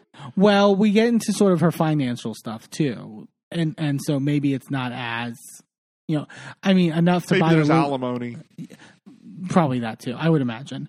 Um, she's half Colombian and half Portuguese, um, and she's Portuguese on her mom's side. Um, she only lives like three minutes from her mom and her grandmother, who moved up from Boston. Um, I love the scene where it's like her and her daughters and her mom and her grandmother like cooking dinner, and they're all just like sort of like cackling, sort of like talking, and her grandmother going, "I don't like too loud. You talk nice and soft." and she's like doing it as she's like wielding a knife as she's like cutting this onion like like as if she's like in prison. Like it's like it's like it's like you know it's it's a lot but she seems you know you know adorable enough. Um we found out her mom basically converted to mormonism when she was five and so she had been raised in the church um for all that time. Um and and we'll get into sort of that aspect later. Um, Monica is telling her mom though, like, you know, I need you to watch the kids because I'm going on this girls trip. Um, and I love her mom just basically being like, like hearing the schedule of like when to take the kids to school, etc., and just being like, "You want me to do all that? Like that's the that's that's way too much." I have to be up at. I have to take them to school at seven fifty, and then I have to do stuff after that. Girl, her mom seems really like sort of sweet and like um like she has a good sense of humor i feel like Yeah. like I, I i do kind of appreciate. Um monica's though talking more about the girls trip and that she feels like she's kind of out of her league with the other girls and then she starts to cry. And then th- we saw this in the trailer and we kind of laughed at it but like watching it back i'm like huh this is interesting. She goes so i went to city creek and I went into the Louis Vuitton store and like I bought a bag and she's just crying. And she's like, because I just feel like I want to have something like nice around them and I don't want to show up with nothing. Like, why do I feel like that? I'm not that person. And I'm like, okay, this actually kind of resonates with me. Like, yeah, I get it. because there's all this, and we'll talk about it with OC. Like, there's all this discussion of like you know housewives faking having money and having to stunt and like Right. you know, and it kind of sometimes it like will send them into bankruptcy, like we see with like Kim Zolciak and stuff like that. hmm And like I I thought it was interesting hearing that and like sort of like hearing that perspective of somebody who like is going through the emotions of that because it's valid. I think, Yeah. at least in this sort of like um arena. Yeah, definitely. And it's uh it's it's interesting because she's going through that while going through this divorce while her only income is fucking wrapping blankets in a fucking ribbon and mailing them to people. I don't understand how she makes enough money from that. But Again, I, just I it, it's it uh, it like she went to Joanne's and she's cutting it out and wrapping some ribbon around it. she doesn't have a printing press. like i i don't how how is that like you got to be selling them bitches for like 80 90 100 bucks Yeah. for a square of felt or whatever material it is like Yeah. i just how how Um, her daughter. how yes, her daughter kind of reassures her though, like, you know, you have so many other great qualities, and you shouldn't base your worth of how much money you know you have. Um, and Monica's like, you know, yeah, mom, like you've taught me that, like you know, having to do it all on your own. And she talks about how she basically, uh, the last time Monica saw her father was when she was four, and her and her uh, her mom and her father basically got in this massive fight. He left the house and then just never came back. And so she and she goes as far as to say like my mom like got rid of all the photos of him so like i don't even know what he looks like anymore i don't know whether he's alive or dead like there's and that's a that's Yeah. difficult when there's like no contact and like no way in which to even have a understanding of how that what that person is going through yeah and, and she well and i mean his name's on her birth certificate right she should be able to find him that way Maybe. I, I would say that. I mean, that's how you would go about it. I would Yeah. say. Um, she's go- then it says her confessional. All I know is that he was gay and he had a boyfriend and he moved to Florida as it and and that was the last time we saw him. And I'm like, okay, so she's a witness in Jen's uh, investigation. She is on her second divorce from the same man. She has a uh, gay dad who uh, left her when she was four. There's something that another bomb later. Was like, Monica, you have like been through some shit. God damn. Yeah. Like, I can you imagine? Is, is it like on their resume when they audition, being like, "What are all your traumas? Like, like what are all your?" She would do great on Drag Race. Yeah. Um, yeah. So She'd have the trauma mirror every episode. And then I love her crying, going, "I don't want to. I don't want them to make fun of me having a smaller house." I'm like, "Oh, so you watch OC? Look what they did to Gina." Which is true though. Like Gina got shit so much for not having as much money as everybody else. So it's like Yeah. it's a real thing that like they have to deal with. Um, yeah. Uh, we see Whitney and Justin going out to dinner with Angie and Sean because Whitney and Angie have kind of formed like a tighter friendship now um, with each other. Um, Whitney and, and Justin talk about how like they've commu- they're working on like their communication stuff, and Whitney's like, "We realize we're not very good communicators." Justin going, "Oh, did you throw yourself in that? That's a first. I was like, "Okay, shit." this is not the time for snide remarks, Justin. Yeah, we saw in the trailer that it seems like they're going to have some marital issues this season, so that wasn't. Yeah, they they seem to be going through it this year. Yeah. Now, this I thought was I felt this really like undercover telling of Angie. Uh, her husband Sean starts talking, and he goes, "You know, when you start developing your own careers, and you know that can make it very difficult. You know, you wake up one day and you're like, "Where's my spouse?" And they cut to Angie like pulling a look, Uh huh. And then Whitney pulling a look, and then Angie goes, I mean, he wakes up one day and he's sleeping next to an 11 year old, and I'm on the other end. Like, it's like she was like finishing his sentence. But with a completely wrong thing that didn't actually make sense. Yeah, yeah, yeah. It was like to read, it was to redirect the conversation, right?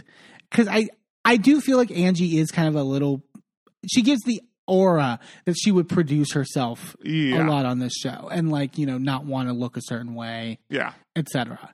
Um, and we see this clip of her daughter like sleeping in their bed, which is like what are the what are the giant beds are that are like the two kings? The like- Alaskan King, I Yeah. think is what it's called. I was like that that is a dream bed. Like I do, I do dream of that bed. when you I- have to take a, a glass of water in order to make sure you don't dehydrate while you're walking around to the other side of the bed. Yeah, it's yeah, that's the dream. Um, Angie says like you know it feels like Heather was you know extending an olive branch to me at her party, and when he's like, yeah, I'm excited for the girls trip. Are you going? And Angie's like, I haven't heard anything about a girls trip, you know. And when he's like, yeah, well Meredith is organizing it. I the Whitney talks about like the sort of exclusionary aspect of it, and I do agree. I don't like when you're trying to out, ice out a housewife ever, Right. really, you know. And I think it is. I, I appreciated what Whitney did by the end of the episode, as chaotic as it was, because I'm like, yeah, you shouldn't just be like, oh, I don't like this person, so my allies cannot, you know. Right. And I mean, it's one thing if it's like a real life situation, but you're on a TV show, you know this person is a cast member, they have to be on this trip. Yeah, yeah, yeah. So, like, you manufactured drama because you made it so that someone else had to invite her Right. so that she could be on the trip. It's the same shit that went down on Vanderpump with Scheana's wedding. yeah, yeah, It's yeah. like, you know you have to be there. like we know that Katie has to be on this trip. She has to be at in Mexico for this trip. So why are you being a dick and uninviting her Yeah. so that she then has to put her foot down and come on this trip or she's out money. right. That's like frustrating. that's that's shitty to do. Meredith, you knew like you could have at least made a show of saying I'm going to extend the olive branch, quote unquote. And then and then, you know, if things go sideways, fine, you can still have a beef with her for the rest of the season. but at least like give her the opportunity to do that. right. I don't know. Yeah. Angie's like, you know, I feel like I've been really nice to Meredith. You know, I supported her for her fashion show. We even sent people to do the hair. And Sean goes, I mean, yeah, we lost like a third of revenue in one location. And Angie like cuts him off again and goes like, and this is the businessman speaking up.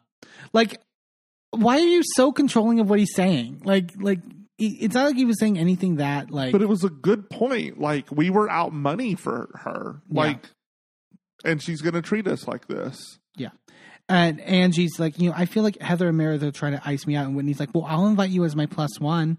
So, yeah, that's how things are going to shape out. Um, we see Heather going shopping with Monica to kind of, you know, she's like, you know, I'm going to help Monica shop for like stuff. You know, I, you know, I just met her at the one uh, event, but I do really kind of like her. She seems nice. Um, Heather's like, how are you friends with Lisa? And Monica's like, well, I met her through Angie K. And uh, Heather's like, how do you know Angie K? And she's like, well, I met her through Jen. And then Heather's face is just like, and then immediately goes, yeah, I went to high school with Angie.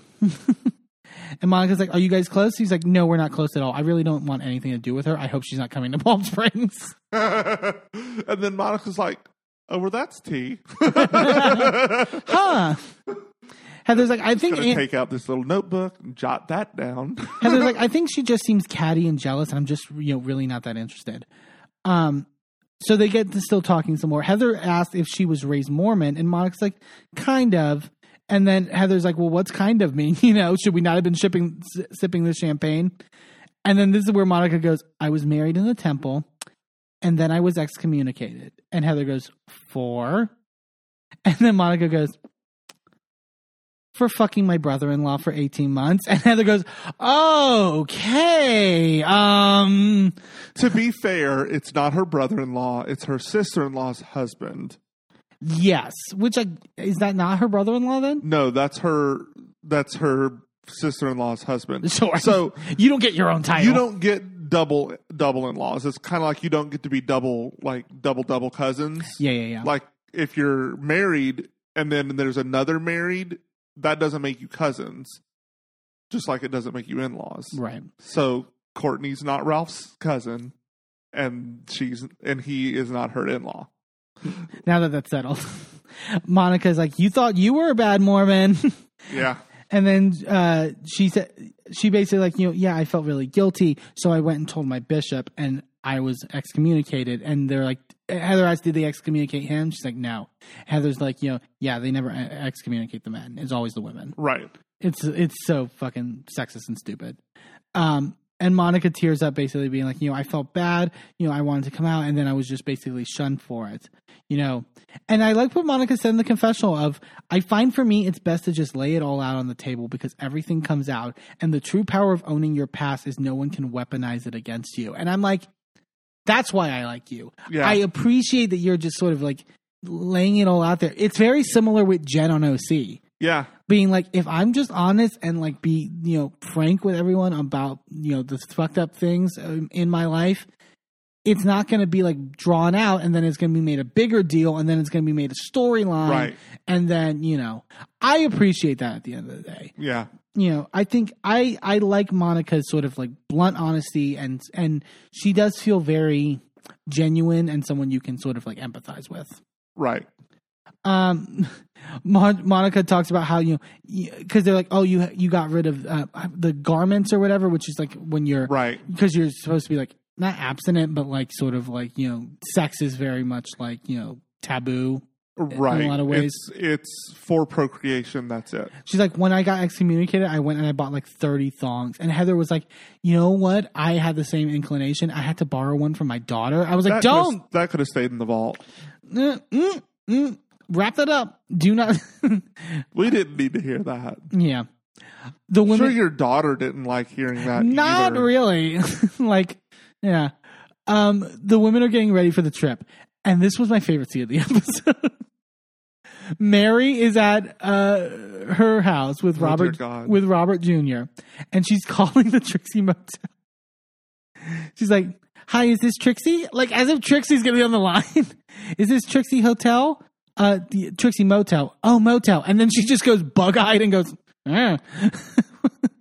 motel. And she's like, "Do you have two, uh, two, uh, 2003 Dom Perignon?" And she's like, the the person on the line's like, um, no, we don't have that. And the she gives the biggest bug-eyed, shocked reaction that they don't have this specific brand of Dom on.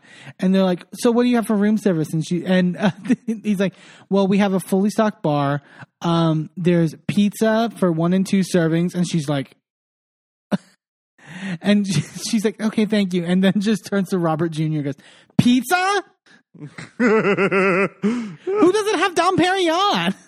You would have thought that they told her you have to get lashings on the bottom of your feet Oh, for god. for food. Like you would have thought that this was the most egregious, like insulting. We're going to feed you grubs. Like it. it's like, are you kidding? Well, I will say this: like when they said that they were going to the Trixie Motel, I was like excited, obviously, but I was also like, and the Trixie Motel is gorgeous, by the way, but it's also a motel, Right. and so it's like I feel like they're gonna be. they're- It's like it's kind of you know for a cast trip for housewives, you wouldn't think it would be like the place to go to. no, but I when would, they gave shift to Kenya on Atlanta for Birmingham. Look, I think it's a perfect place. You've got uh, a lounge with a bar. You've got poolside area. Everybody, there's room for like seven different rooms. Um, so like it's perfect for a cast trip. It's Palm Springs. There's plenty to do. You can go to the beach. You can go do other things. Like it's a good central location with activities that you can do there at the place or nearby. Like I don't, I don't think it's that bad. I think it's a good option. Oh yeah, I I mean for uh, the, like please, uh, we would love a trip to Palm Springs to go, please. Trixie, call me.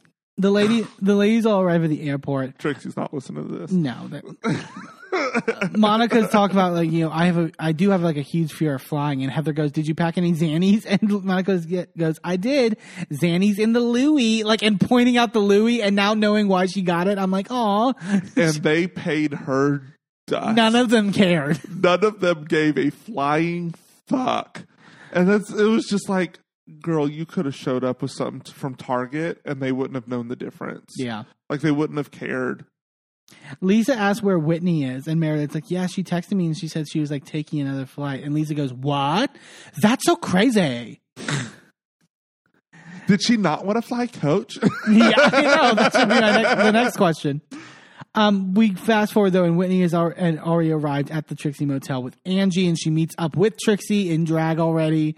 Trixie's like, "Here's my moment." the Young Housewives. Did you think she was going to show up bald headed on drag on drag wives on housewives? Yeah, no, she, yeah, she was like, "I have to be like, you know, all, you know, this is my moment." Trixie's like, "I have all your cards on file if anything gets broken." I love Trixie. I love Trixie's like, I know this show. Like, I might not, you know, I might have to get a deposit at the end of the day because, yeah. yeah. Um, they land in Palm Springs though, and we cut, and we just see here Lisa flipping out in the bathroom in the Palm Springs airport, being like, "Oh my god, has anyone seen it? Oh my god, has anyone seen a ring? Oh my god, oh my god, John's gonna kill me. Oh my!" And Heather is on her camera phone filming, locked in the bathroom stall out of Sitting fear. on the toilet. What are you doing, Heather? So Lisa apparently like her she was like pulling up her pants or whatever and her ring her sixty thousand dollar ring slipped off of her finger and like could and now she can't find it. And she like apparently they were searching for like forty five minutes. Like everyone was like trying to find this fucking ring. To be fair, like that's more money than the two of us make combined in a year. yeah. And and it's not I even her wedding ring and that's not even her wedding ring. That was just a funny little gift that she got one year. yeah I get that like it's like sent she's like it's sentimental though like but like I understand her frustration that we see throughout but like I'd be real sentimental about sixty thousand dollars too. Like holy fuck. Heather literally says that in the Sprinter van. uh, it's so perfect. I, I don't, and then they cut to Mary and her confessor going, I don't think that ring's worth that. I don't think it's sixty thousand dollars. I love Mary. I mean they they were pretty big diamonds, like Sure. emerald cut diamonds. Yeah, they're they're the it's an expensive ring. so Lisa's like, I think I need to file a report, and then she's calling John like, John, yeah, I'm gonna like file a report with the airport. Like, yeah, I need to file a report, and then she gets talks to the airport security guy. She's like, yeah, it's like sixty grand, and the airport security guy goes, fuck. He he just about shat himself when she said that. it was pretty great. You can see the color drain out of his face. It was pretty funny. Yeah. Lisa is still upset as they're going in the sprinter to the motel. She's like, I'm mad about my ring. Mary goes, Well, at some point you have to let it go. Mary was already done. It's like, stop talking about it. Uh, Lisa goes, Yeah, I will. It's still fresh. the producer asks Heather in a commercial, "What's the most expensive thing you ever lost?" And Heather goes, "My dignity." I died. It was so good. I mean, did you have that coming on this show in the first place? Not coming on the show, but at some point she probably had it. Yeah.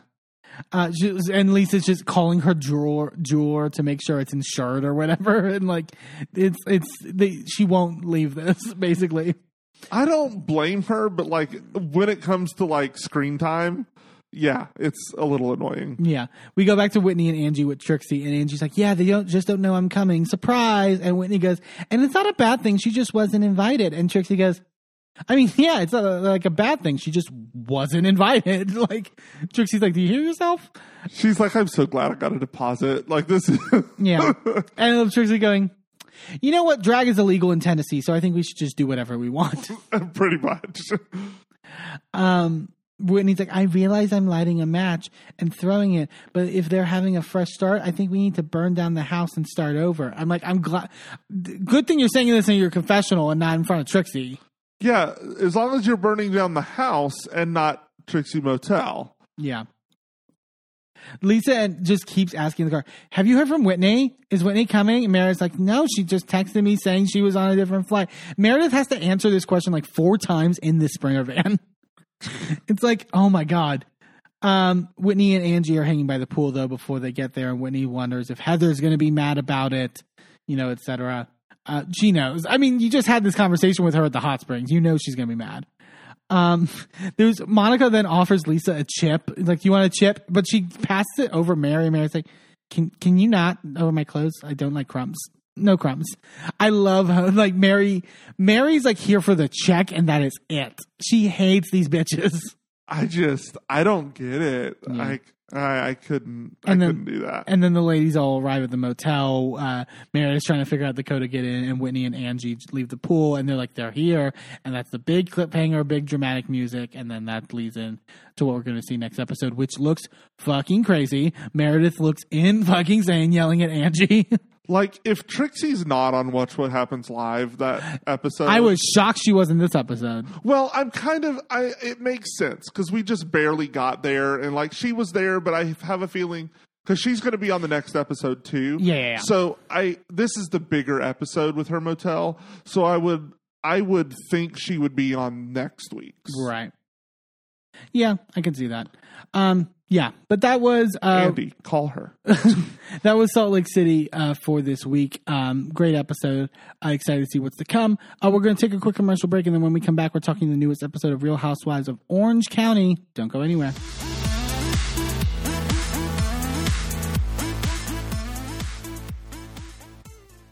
Well, hello, friends. I'm your pal in the mainstream media. And, And I'm the Riz. And you know, Riz, it takes years of strenuous, dedicated training before you're worthy to step inside a professional wrestling ring.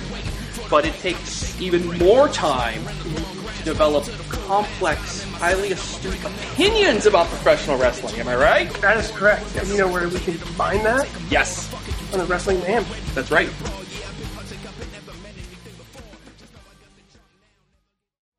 I'm Eamon, I'm Merlin, and if you're anything like us, you live your life out loud. and when it comes to issues of discrimination, inequity, and outright bigotry, we use every platform we have to speak out against systems of oppression that perpetrate violence against marginalized groups. That's why we are so proud to wear designs from the Survivors Know merch store. Their team has created designs that feature unapologetic, empowering, and survivor centered messaging that range from mild Like accountability is love, and toxicity is not on the menu. to a little more spicy. Like one of my favorites, Fuck Your Laws, Fuck Your System, Transformative Justice Now, which has a cute little happy flower on it. Each design is available on a variety of items from t shirts and hoodies to bags, blankets, magnets, and even stickers. And as more items become available, the options will continue to grow. 100% of the proceeds go back into supporting the amazing work done at Survivors Know to support survivors, workers, and survivor advocates by organizing, challenging the status quo, and creating alternatives to the systems that fail us. Support Survivors Know by shopping today at survivorsknow.threadless.com. That's survivorsknow.threadless.com. Sidekick Media Services. We are your sidekick in business for social media, video production, and more. Find out more at sidekickmediaservices.com.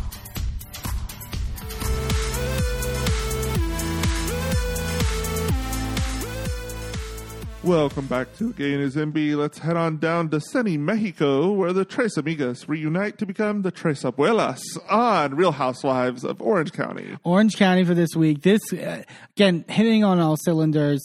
Um, and and uh, Star has emerged. I feel on this show. We've talked. I mean, has been emerging, but we'll get to it at the end because that last fight I thought was was really big in terms of Muy everything. bueno. Muy bueno. Um, we see the continuation of the dinner that left the last episode. Um, they're kind of all in awkward silence, being like, "Well, so we're gonna eat or whatever." Shannon goes, "I thought this was shitty." Shannon goes, "Are we having food or should we put sand on our plate?" And I'm like, Girl. "Oh boy!" I Like, mean, there is sand right there, so you could just grab some. yeah, but obviously referencing Emily's comment from the Yeah. party. Um, Heather brought gifts though, and so it's awkward. Heather being like, rem- like, "Oh yeah, I brought gifts. Damn it!" But I'm pissed at everyone right now. she goes up to try to get them at one point, and Taylor's like, "Do you want us to eat first, Heather?" And Heather goes, "Yeah, eat, definitely eat." And I'm going to the bathroom. Like, just like Heather's fed up, and I get it. Yeah. like I really truly get it. Shannon uh, tells Emily, like, you know, you know, I didn't talk about you at BravoCon just for the record, like, you know, and she's not like, I think now with this, like, and with all the stuff with John and that, it's clear that Heather just wants to meddle in all of my relationships. Girl. Emily going, I don't make up conversations that I had. Th- The fact that she was on Watch What Happens Live being like, I don't really know if she said Shannon. I think she may have said Tamra or just, you know, blah, blah, blah, blah, blah. What, it's like, the fact that this is what this whole is like, is it, that this is fueling everything is so fucking frustrating. Yep. Like, ugh, I can't. I mm. Tamra then goes to check on Heather because, of course, Heather's like, you know, look. At the end of the day, like, I'm over it, and like, I don't care anymore. Basically, like, I and I and sometimes that's hyperbole, but like, I genuinely believe that. Yeah. I love that she later ter- tells Terry, like, I'm gonna keep going about this trip, but if this happens again, I will go home. Yeah. I do not need this. Yeah. Um, Emily says that Heather told her, you know, you know, I- Shannon said, that, you know, uh, was talking bad about you, but I can't say that because it's in the vault.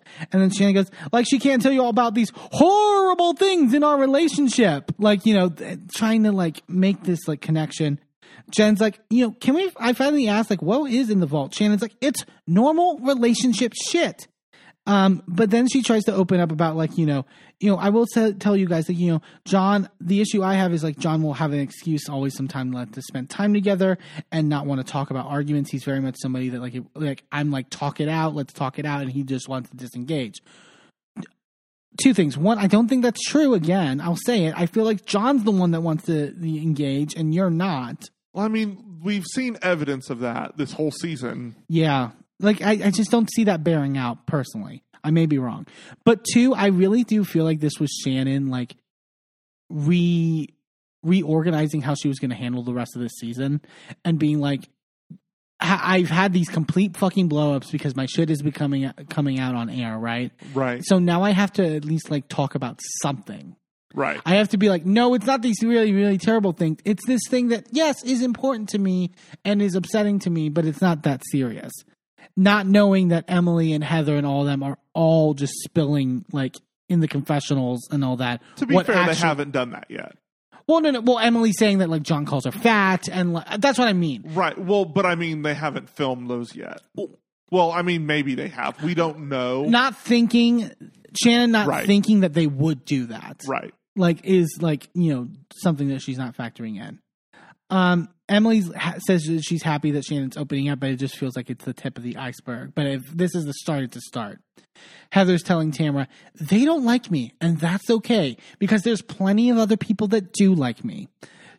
Which again, like I understand what she's saying because all the arguments about are about who Heather is, and I understand Heather. And Heather's made this point in seasons past, being like, I can't really change that. I can try to make improvements here or there, and I can apologize for certain things, but I can't really change that at my core. And you're kind of expecting me to. Yeah. Um, then this was interesting. Jen then brings up how she was told that Shannon said that there was so much more juicy stuff about Ryan that they were going to dive into it. Like Emily and Gina told her this essentially. Mm. Shannon apologized for it and says like, you know, I just heard there's a lot more stuff that's going to come out.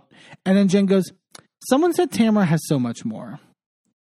And then we find out that Jen has says that a mutual friend between her and Tamra had told her that Tamra had reached out to her for information on Ryan. And I'm like, here we fucking go. Here we motherfucking go. And Tamra then in her confessional says, you know, this is the girl Ryan was cheating on Jen with. Ryan and the girl got into a fight after Nobu and she wanted to retaliate. So she sent me all the text messages between her and Ryan while he was in a relationship with Jen. Okay. I I don't buy this on Tamra's part. I don't either because she keeps maintaining that they were in a relationship the whole time. Yeah. And Oh, well, that I don't know. I mean, maybe, well, but but my my point is because Jen confirms that this ex- does Exists. exists and she knows about it. right.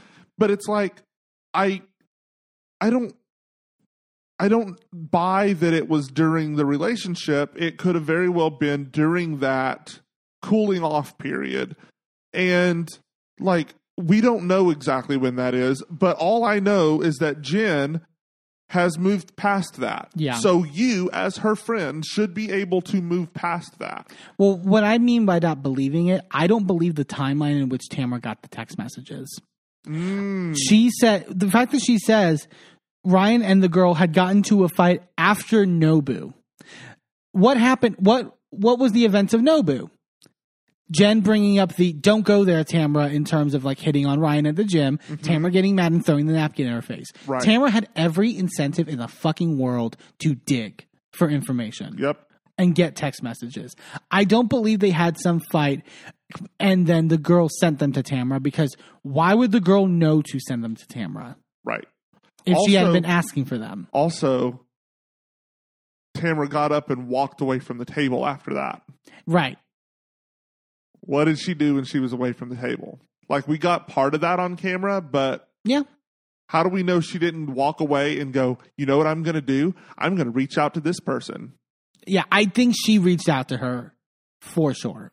I that, that's what I think happened.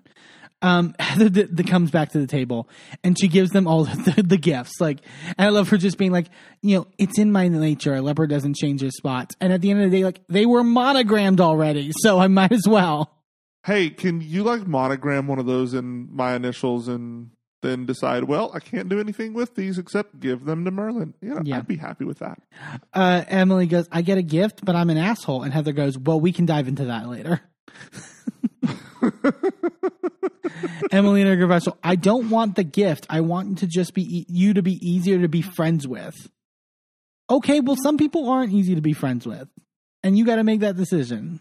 At the end Right. of the day. And what's making it difficult for her to be friends with is you. Yeah. The they go to the next morning. Uh, they're having breakfast in sort of their individual rooms. Tamra tells like the people that she's with, including Shannon, like you know, I understand the frustration of Heather, but I you know the or the frustration people have with Heather, but I don't think she means it. Heather, like Tamra, like giving the like. She she doesn't even believe what she's saying. Yeah. She's been planting the seed in Shannon's head the whole season that Heather is fucking like nefarious. Right. And now she's doing this to make herself look innocent, knowing full well that Shannon will then re- refute what she says. Right. She goes, I Shannon goes, I'm sorry, but there are multiple things now that have been, you know, not just sort of Heather as who she is, it's just her being an asshole. Like and it's like this is exactly like Shan- the fact that Shannon does not realize she's being played like a complete fucking fiddle by Tamra. Still, to this day, it seems like maybe, maybe, because with this Watch What Happens Live, there was some inkling of maybe she's starting to realize. Yeah, her face seemed interesting. And it was post reunion. I Yeah. want to see how the reunion plays out at the end of the day. Um, Emily apologizes to Heather at breakfast. At you know, you know, if you felt like I was being a jerk at your party, I'm really sorry for that. And he- and Ta- Heather goes, "Thank you," but in her confessional, she goes, "An apology is really fantastic, but there's a pattern here." Yeah. And I found it so hypocritical. Emily in her confessional goes, "All I can do is say I'm sorry, and that I probably will do it again." okay, I agree because that's like you in her apologies to Heather in the past. She's been like, "I'm loud and I can be abrasive, etc." But you're literally expecting Heather to change, and you're saying, "I'll apologize, but I'm not going to change." But there's also a difference. I I to me, she's mad about Heather doing things that she has imagined Heather has done. Right. Yeah, yeah, yeah. She's She is- reading into that. She is mad about all of the reasons behind Heather's actions and like assigning blame to Heather for the way that she feels about her actions. Yeah, and and non a- but and non egregious shit. There's a thing that happens at the Right. end, towards the end of this episode, which I get is a little egregious, but like then then you can make it about intention. The stuff beforehand is not egregious shit. Right. And you're also assigning intentions and not listening to her when she tells you her intentions. Right. So there's that, as opposed to what Heather has been, or not Heather, what uh, Emily has been doing, which is outwardly aggressive bullshit Yeah, that is not in any way able to be misconstrued. It's choices you're making and not like just facets of your personality. yeah, So, like, yeah, I can look at Heather and say, you know, I can forgive you for these things and expect that there may be some tension here because I'm still not quite sure of the way that your brain works in terms of intention. And that's fine. But then I can also, on the flip side of that, go, no, the problems that people have with Emily, that Heather has with Emily, are things well within Emily's control, that are things that Emily can and should change about herself. And like, it's kind of bullshit that you're using the cop out of that's just who I am. yeah, yeah. yeah.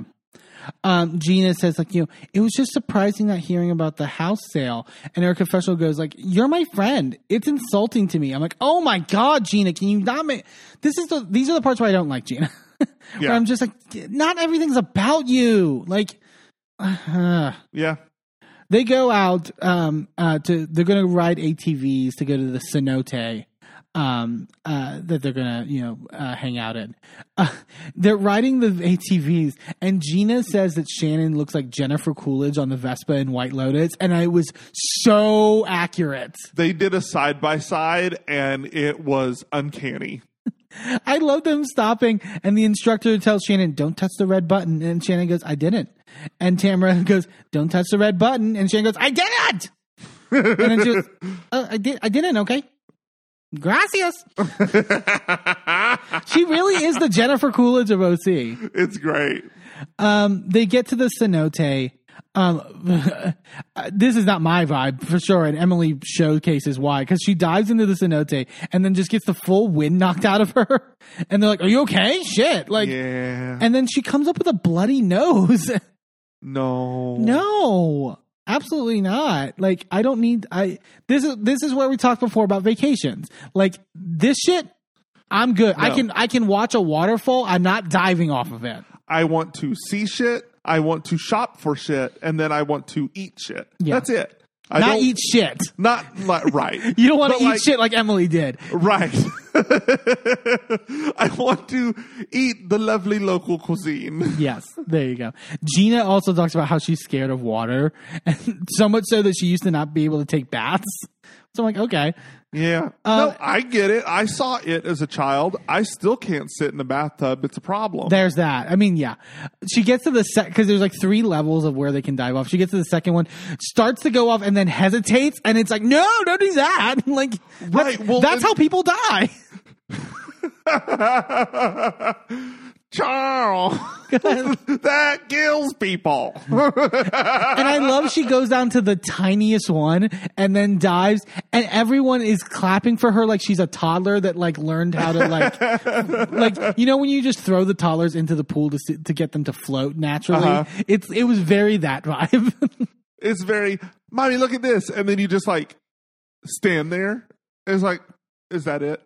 Was that okay? I guess I'll applaud. yeah. Um, they get back uh, to uh, the hotel and they get ready to go out to dinner. Shannon's look for this dinner. What are we doing? This sparkly, uh, like pink purple like very cheap looking like uh ju- like um jacket and then like th- this really thick ponytail with like a scarf tied in the back and it looked like she was trying way too hard It was something. speaking of trying way too hard uh shannon is like oh should i bring this back?" she's like tamra's like yeah it looks good it's better than jen's you know you know the fennel and the fundy and the fucci and then jen Tamra starts making these comments about how, like, you know, Jen was this yoga mom and now she's all dripped in designer clothes. You want people to think you have all this money, and I don't buy into that. And I love the producer calls her out in the confessional and goes, So, where'd you get this look? She's like, It's Mugler. like, and it's that it's that same Mugler bodysuit that everyone's been wearing with the. It's like okay, Can we stop with the printed bodysuits? yeah. Can we just stop? But it's so interesting after like hearing the Monica stuff on Salt Lake, where now Tamra's doing this with Jen, and I'm like, is is Jen maybe wearing fake stuff, you know, to you know fit in more? Maybe, possibly, but it's only because people like you are doing shit like this, where you're trying to make it a thing. It's the same thing that Gina has experienced in the past, the same thing that Monica was talking about on Salt Lake City. Hell, like even on Atlanta, they were like talking about, well, that side of the couch needs to get their paper up. And So, you all wear designer shit, like like you all on reunions and stuff like that, and for confessional looks, really go all out for like designer shit, even though you're not wearing it in your daily life. Right. You are, and like you know, I, Tam. I think even was Tamra on a podcast who was like, you know, when Erika Jayne first came out of Beverly Hills, that's when everything changed in terms of like what housewives were dressing like, and I'm like. But you're a part of that. I've seen you be a part of that. Uh huh.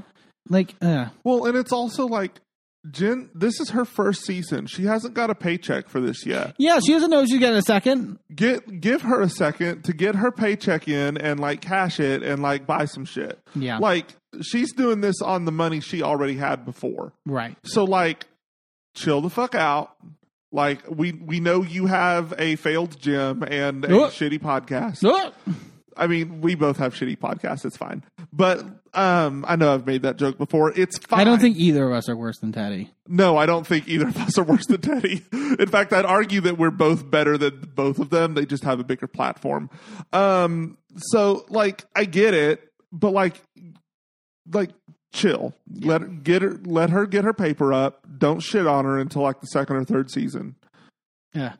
There's a knock at the door though of Tamra and Shannon's, and Tamra opens it. and It's Vicki going, "Wow!" Like right, like that was the biggest jump scare in that trailer when it came out. Tamra invited her.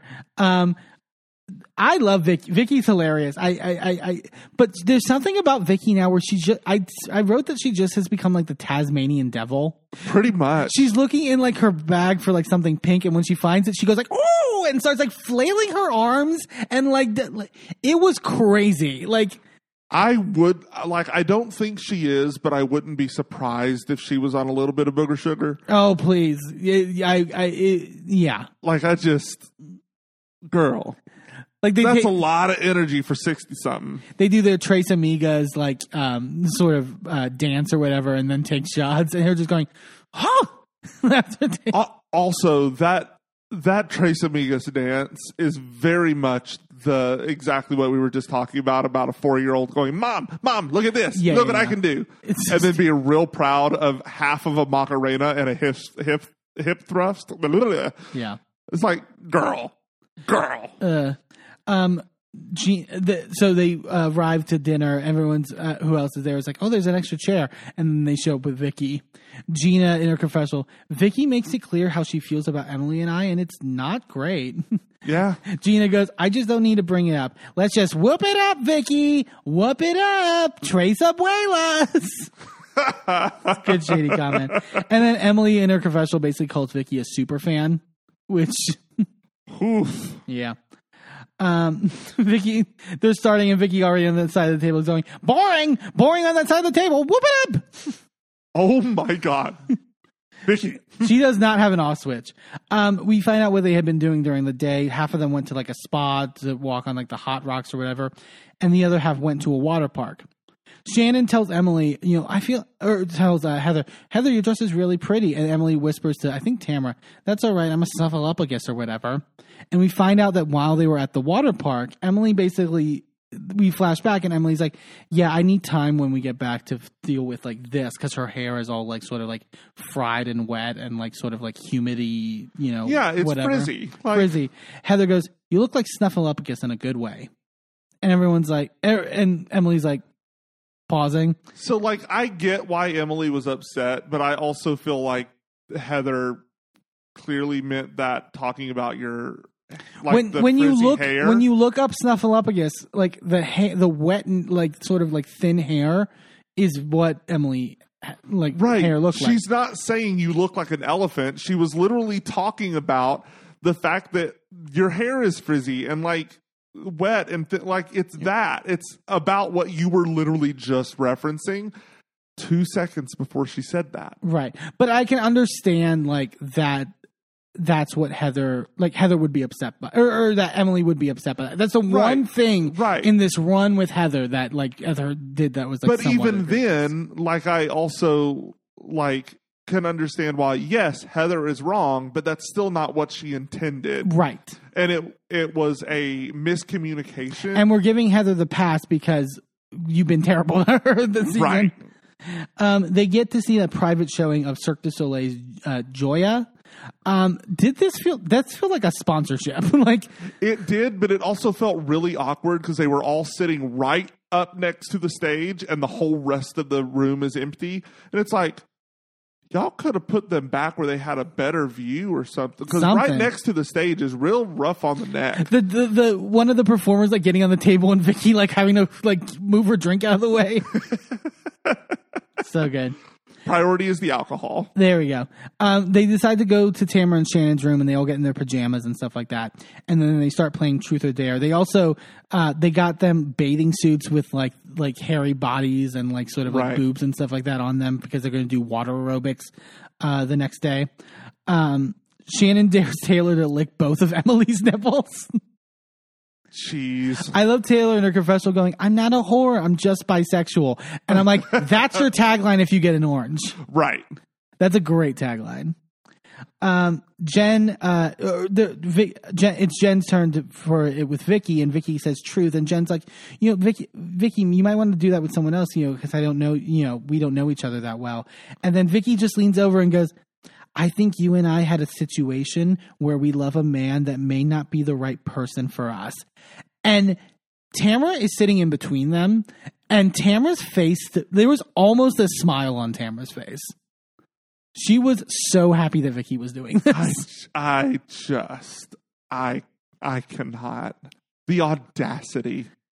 Uh, and Vicki goes, and you know it in your gut, but you don't want to make a change. And I wish I knew then what I know now. And Gina goes, you're saying, Gina goes, you're saying this to Jen. And Vicki turns to her real quickly and goes, that's my truth.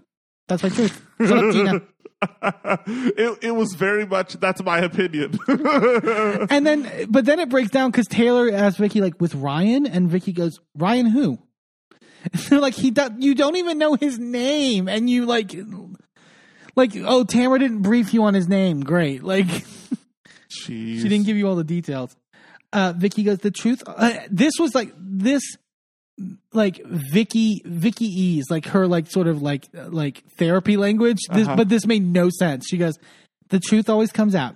You see it now. You can see it now. You can see it in a year from now. You can see it in three years from now. You may never see it. But I thought you said it already always comes out. What? Huh? Jen go. Jen, Jen tries to like interpret for her, and she goes, "You're saying trust your gut." and Vicki goes, "I didn't trust my gut." Taylor goes, "You know, I I don't know. I feel like you know, I hear you and Ryan talking on the phone, and you all sound and you sound really solid. I don't even know when he would have the time to cheat, frankly." And I'm like. I'm giving Jen and Ryan the benefit of the doubt completely, I'm on their side. But Taylor saying that, I'm like, Taylor, you know better than that. Yeah. Someone doesn't need to have the time to cheat. Yeah. We have this thing called smartphones, and one of the accusations is he's sending dick pics. Right. So Also, everything that Vicki's saying sounds like it's a, a lead up to, and that's why I'm partnering with. that's why I'm partnering with gut health. It's like trust your gut. What? what uh. are you talking about? But I, this is where I was like, ooh, Jen. Jen felt like she really fit now into Housewives and was like, it, she didn't feel like a newbie anymore. Cause she goes, I've heard everything everybody else has heard. I mean, there's nothing new to me unless someone's sitting on something that they're not telling me. And Tamra just sips her cocktail. And that was bold on Jen because Jen knows Tamra is, Yeah. is like sitting on shit. And she's like, but she's not going to bring it out. on a secret. Anyway, Yeah. In her confessional, Jen goes, Vicki doesn't know me and Vicki doesn't know Ryan.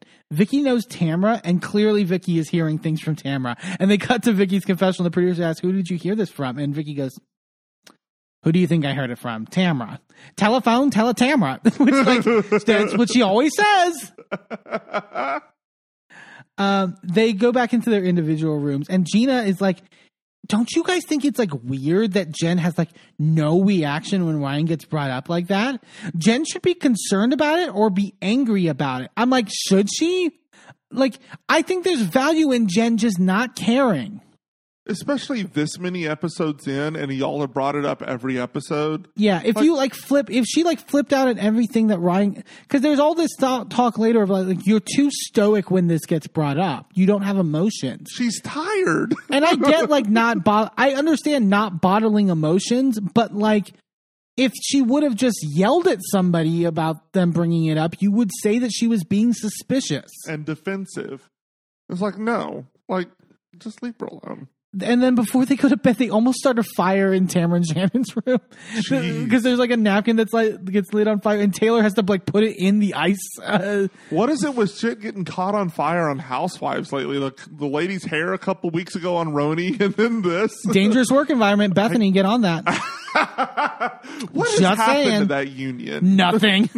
Literally nothing.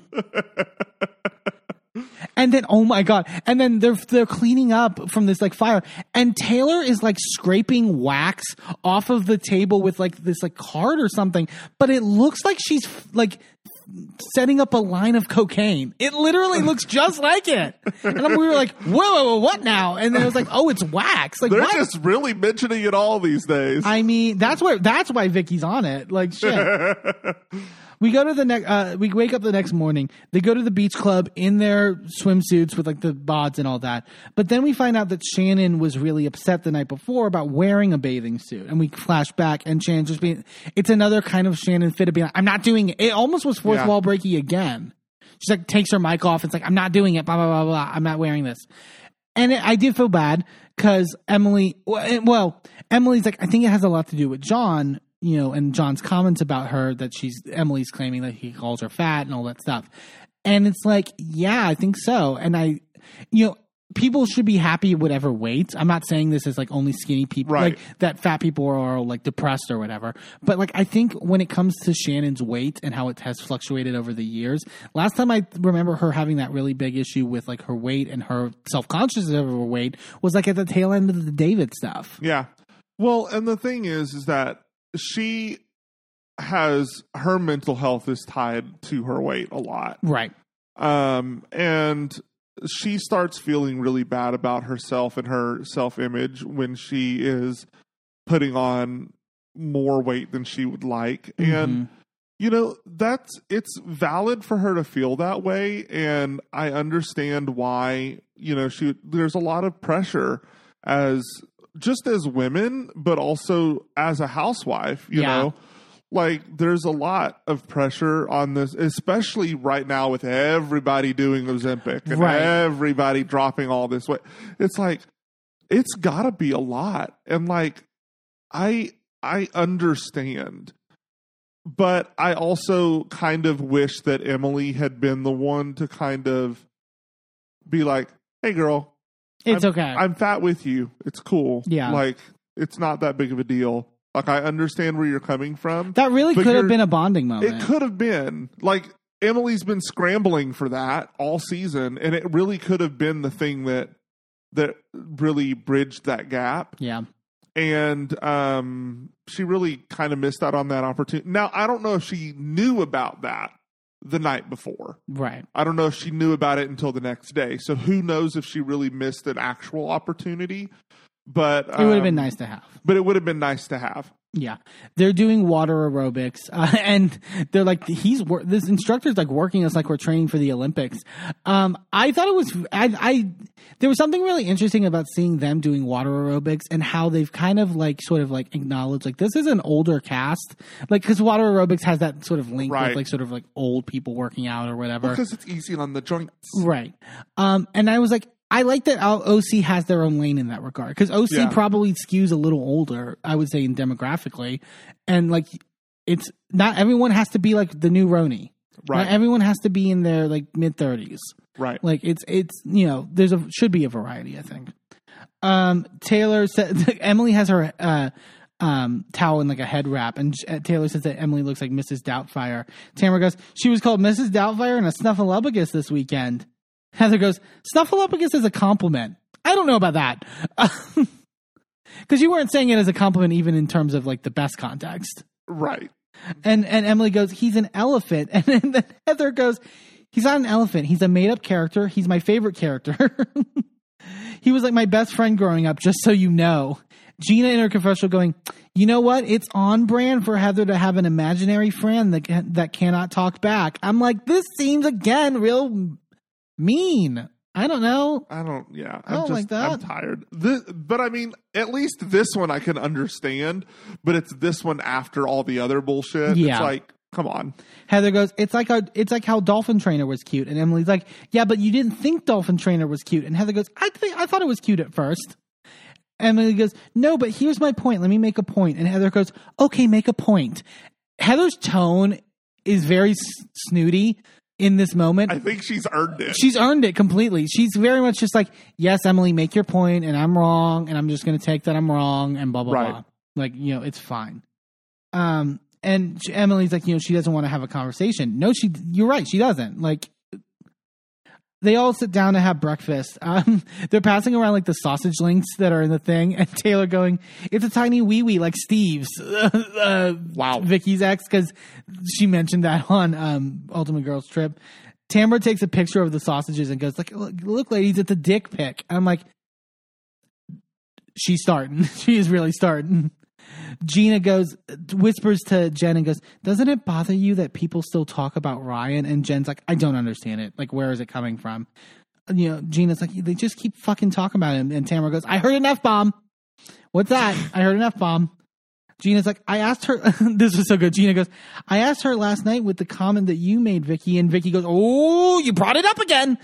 Shouldn't have done that." Jen goes, I'm brand. Look, uh, the way I saw it was like I'm brand new to these girls, and you know you haven't been. I know you haven't been with us the whole time. And Vicki goes, I know. I got fired. I know. it's like Jen's like, no, that's not what I meant. Like You sound like a parrot. I love her like where where she like turns her head to the side and like does like. Uh, Jen's like, you know, I first thought like last night, like you were talking about your past relationship, and then you said like, you know, we operate in the same friend group, and Vicki and I have never met till you know you came to my house, and then Tamra goes, well, I think you know who the mutual friend is, and Jen goes, who, and Tamra goes, me. Jen is then done, and Jen will remain done with Tamra. Jen goes, why do you do that? Tamra's like, you know, Vicki asked me what was going on, and Tamra and Jen goes, I don't get you. You're always calling me out. You're malicious about it, and you're mean about it. And Tamra goes, I'm not malicious about it. I'm not mean about it. Bullshit. It's very mean. Like it's like you're it's it's nasty. Jen brings up then that she look, I was at dinner with a friend and this girl's name got brought up and Tamra goes, "Alex," meaning the girl that Ryan had Right. slept with. Vicki then asks about her, and then Jen tells Vicki, like, you know, I don't really know her. You know, I, I, don't, I don't know this girl. And then Tamra goes, You never talked to her? Very pointedly to try to like catch her in a lie or something. And Jen goes, So that's a fucking baited question and you know it. That's why I don't, I don't know why you just don't say what you want to fucking say. right. like I love that Jen like Jen had the right game plan, which is that don't engage with when Tam like don't try to like debate. call Tamra's tactics out, which I don't think anyone's done this season. Not even Heather. Honestly, they don't typically do it at all. Yeah. Like, when has Tamra really gotten called out on her bullshit and it's stuck? Right. But for Jen to be so new and to figure out Tamra's Right. tactics, I think is impressive. Uh, Jen goes, She said, You reached out and said, Send me everything. And Tamra goes, No, I didn't. No, I didn't. Jen goes, So if you need my shit to air to make you more fucking relevant, good for fucking you. And we were like, Yes, Jen, get her. Get her it- right now. It, it went to commercial after that, and I was so glad because I was so activated. You needed to I, walk. I literally had to get up and walk around the apartment because I could not sit still after that. Yeah. And she actually leaves Tamra stuttering a little bit. Tamra goes, No, actually, you're irrelevant because you don't fucking talk. So, you know, she does now, though. I was like, Okay. Tamra, Tamra did, got hit and she felt it. Like, it, that's impressive. Well, right, because she doesn't know what to do when people actually call her out. Yeah. She usually gets up and runs away, literally physically runs out of the situation if someone calls her on her shit. She couldn't do that here. Right. Jen says that they slept together and it was like a knife in her heart. And Tamra goes, For a year. And Jen goes, One time and we were not together. And Tamra says, you know, says that he was sleeping with her when her and Jen were dating. And that says that she he sent her a text message when they were at a concert in San Diego. And I don't know the full text message, but Jen and Tamra both say they go, and I know about that. Some, and it was something about like naked in my bed. Whatever. And then Gina then goes, But why are you with this person though? If they're texting that. Jen in her confessional was like, I knew about this text message and I forgave Ryan because I loved him. It's not for me to answer, it's for Ryan to answer. Like I'm it's like Yeah. Yeah. It's it's so easy. Like this is something we dealt with. It happened before we were on the show. yeah. It's done. It's over with. Period. more can you Move on. Yeah. Tamra's like, I don't want to see you get hurt. And Jen goes, So it's your job to busy yourself in my fucking pain. And then Tamra just goes, You don't show any emotion ever. You sit like this, like you had a lobotomy. And then Jen goes, Because it's easier. Because it's fucking easier. It's like, because I love the like, and I think this is truly how Jen feels. But I love that she threw it back on Tamra. It's like, and you're yelling at me as if I'm like this terrible fucking person because I need to bottle my emotions. That's what the role. That's the role you're going to play in our friendship right now. Right. You don't want to see me hurt, so you twist the knife. Yeah. And then, t- oh, well, twist the knife. She straight up stabs Jen with the knife in this. She goes, Well, she stabs the knife, twists it, pulls it out, sticks it in another place, twists it again, Yeah. slashes. And it's a dirty knife. She goes, You ruined your whole family to go with this guy. And everyone's like, Oh my God, don't say that. And Jen's like, I didn't ruin my whole family. How fucking dare you? Yeah, that was. It's nasty. It's, already been below the belt. That was not. I don't know how Tamra can act as though she's a, like doing this out of a friendly place. She goes, "You left for a player. You're not the only person he fucked at my gym." And Jen goes, "State your facts. What do you know?" And Tamra goes, "No, I'm not going to say anything because I'm a liar." And Jen goes, "Oh, you're not going to say. So fucking typical of you." So like Yeah. so good. Tamra says like even Emily's mother-in-law knows he's a player, and then apparently Emily's mother-in-law goes to the same gym as him, and like Uh, okay. yeah, and, I, and it heard stuff. Heather's like, look, she's relitigating this for like the 14th fucking time. Can we like not like, you know, trying to reason with them? And Heather's trying to explain to Tamra, like, I actually don't think Jen's even upset about the relationship. She's upset about your friendship with her. It's that's not why she like, like it's not about Ryan at this point even. right. Heather in her commercial goes, "We get it. He's a slut. He's a hoe. He's a gigolo. I don't understand what the end game is here, but it doesn't feel like friendship to me." Exactly. I want Heather and Jen to team up next season. Yes. Like I think they would be a great duo. Tamra goes, I don't like you with him. I'm sorry, and it's hard for me to hold back. I did the same thing with Vicki, and we see the whole flashback of the stuff with Brooks. Tamra goes, at the end of the day, I was fucking right. And and uh Vicki goes, but we gotta find out for ourselves though. Like it's you know, it's not on you to like, you know and Vicki said that Good on for Vicki. Vicki said that on Watch What Happens Live too. It's like you may have been, look, yes, Tamra, you were right about Brooks, but I needed to discover this on my own Right. at the end of the day. Tamra goes, but don't lie to our face. It's like you're Fuji and fake Fendi. You have to be honest. Like morphing the fake Fendi into this conversation is really fucked up. And I think it's it just shows it's not about like fix like having her be in a healthy relationship and be happy. Right. It's about dragging her. Mm-hmm. Jen goes interconfessional. I can hear and take a hard conversation, but not the way you've done it. That is not the way a friend talks or acts. And then Jen gets up on the table table with Taylor to take a walk and stuff like that. Um, and that's how we end the episode, which yeah, intense as fuck. Yeah. Yeah, really, really good stuff from OC right now. Um, yeah, so excited. They filmed the reunion already. Um, it's it's gonna be a it's gonna be a top notch season, I think overall. So really excited for it. All right, let's get into these tops and bottoms. We've got Atlanta, we've got RHONY, we've got uh, Salt Lake, we've got uh, Orange County. Uh, we got lots of options. What you think? A great plethora. Um, my I'm gonna start with my bottom. Uh, Ralph, duh. Ralph I is the worst. Ralph continues to be the worst. I think there's a strong competition for like worst house husband. I think he's in strong contention.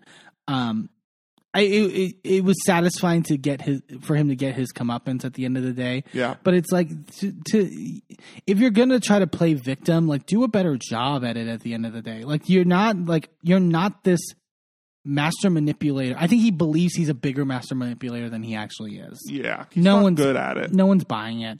Um, yeah, credit to Drew for you know being as strong as she was.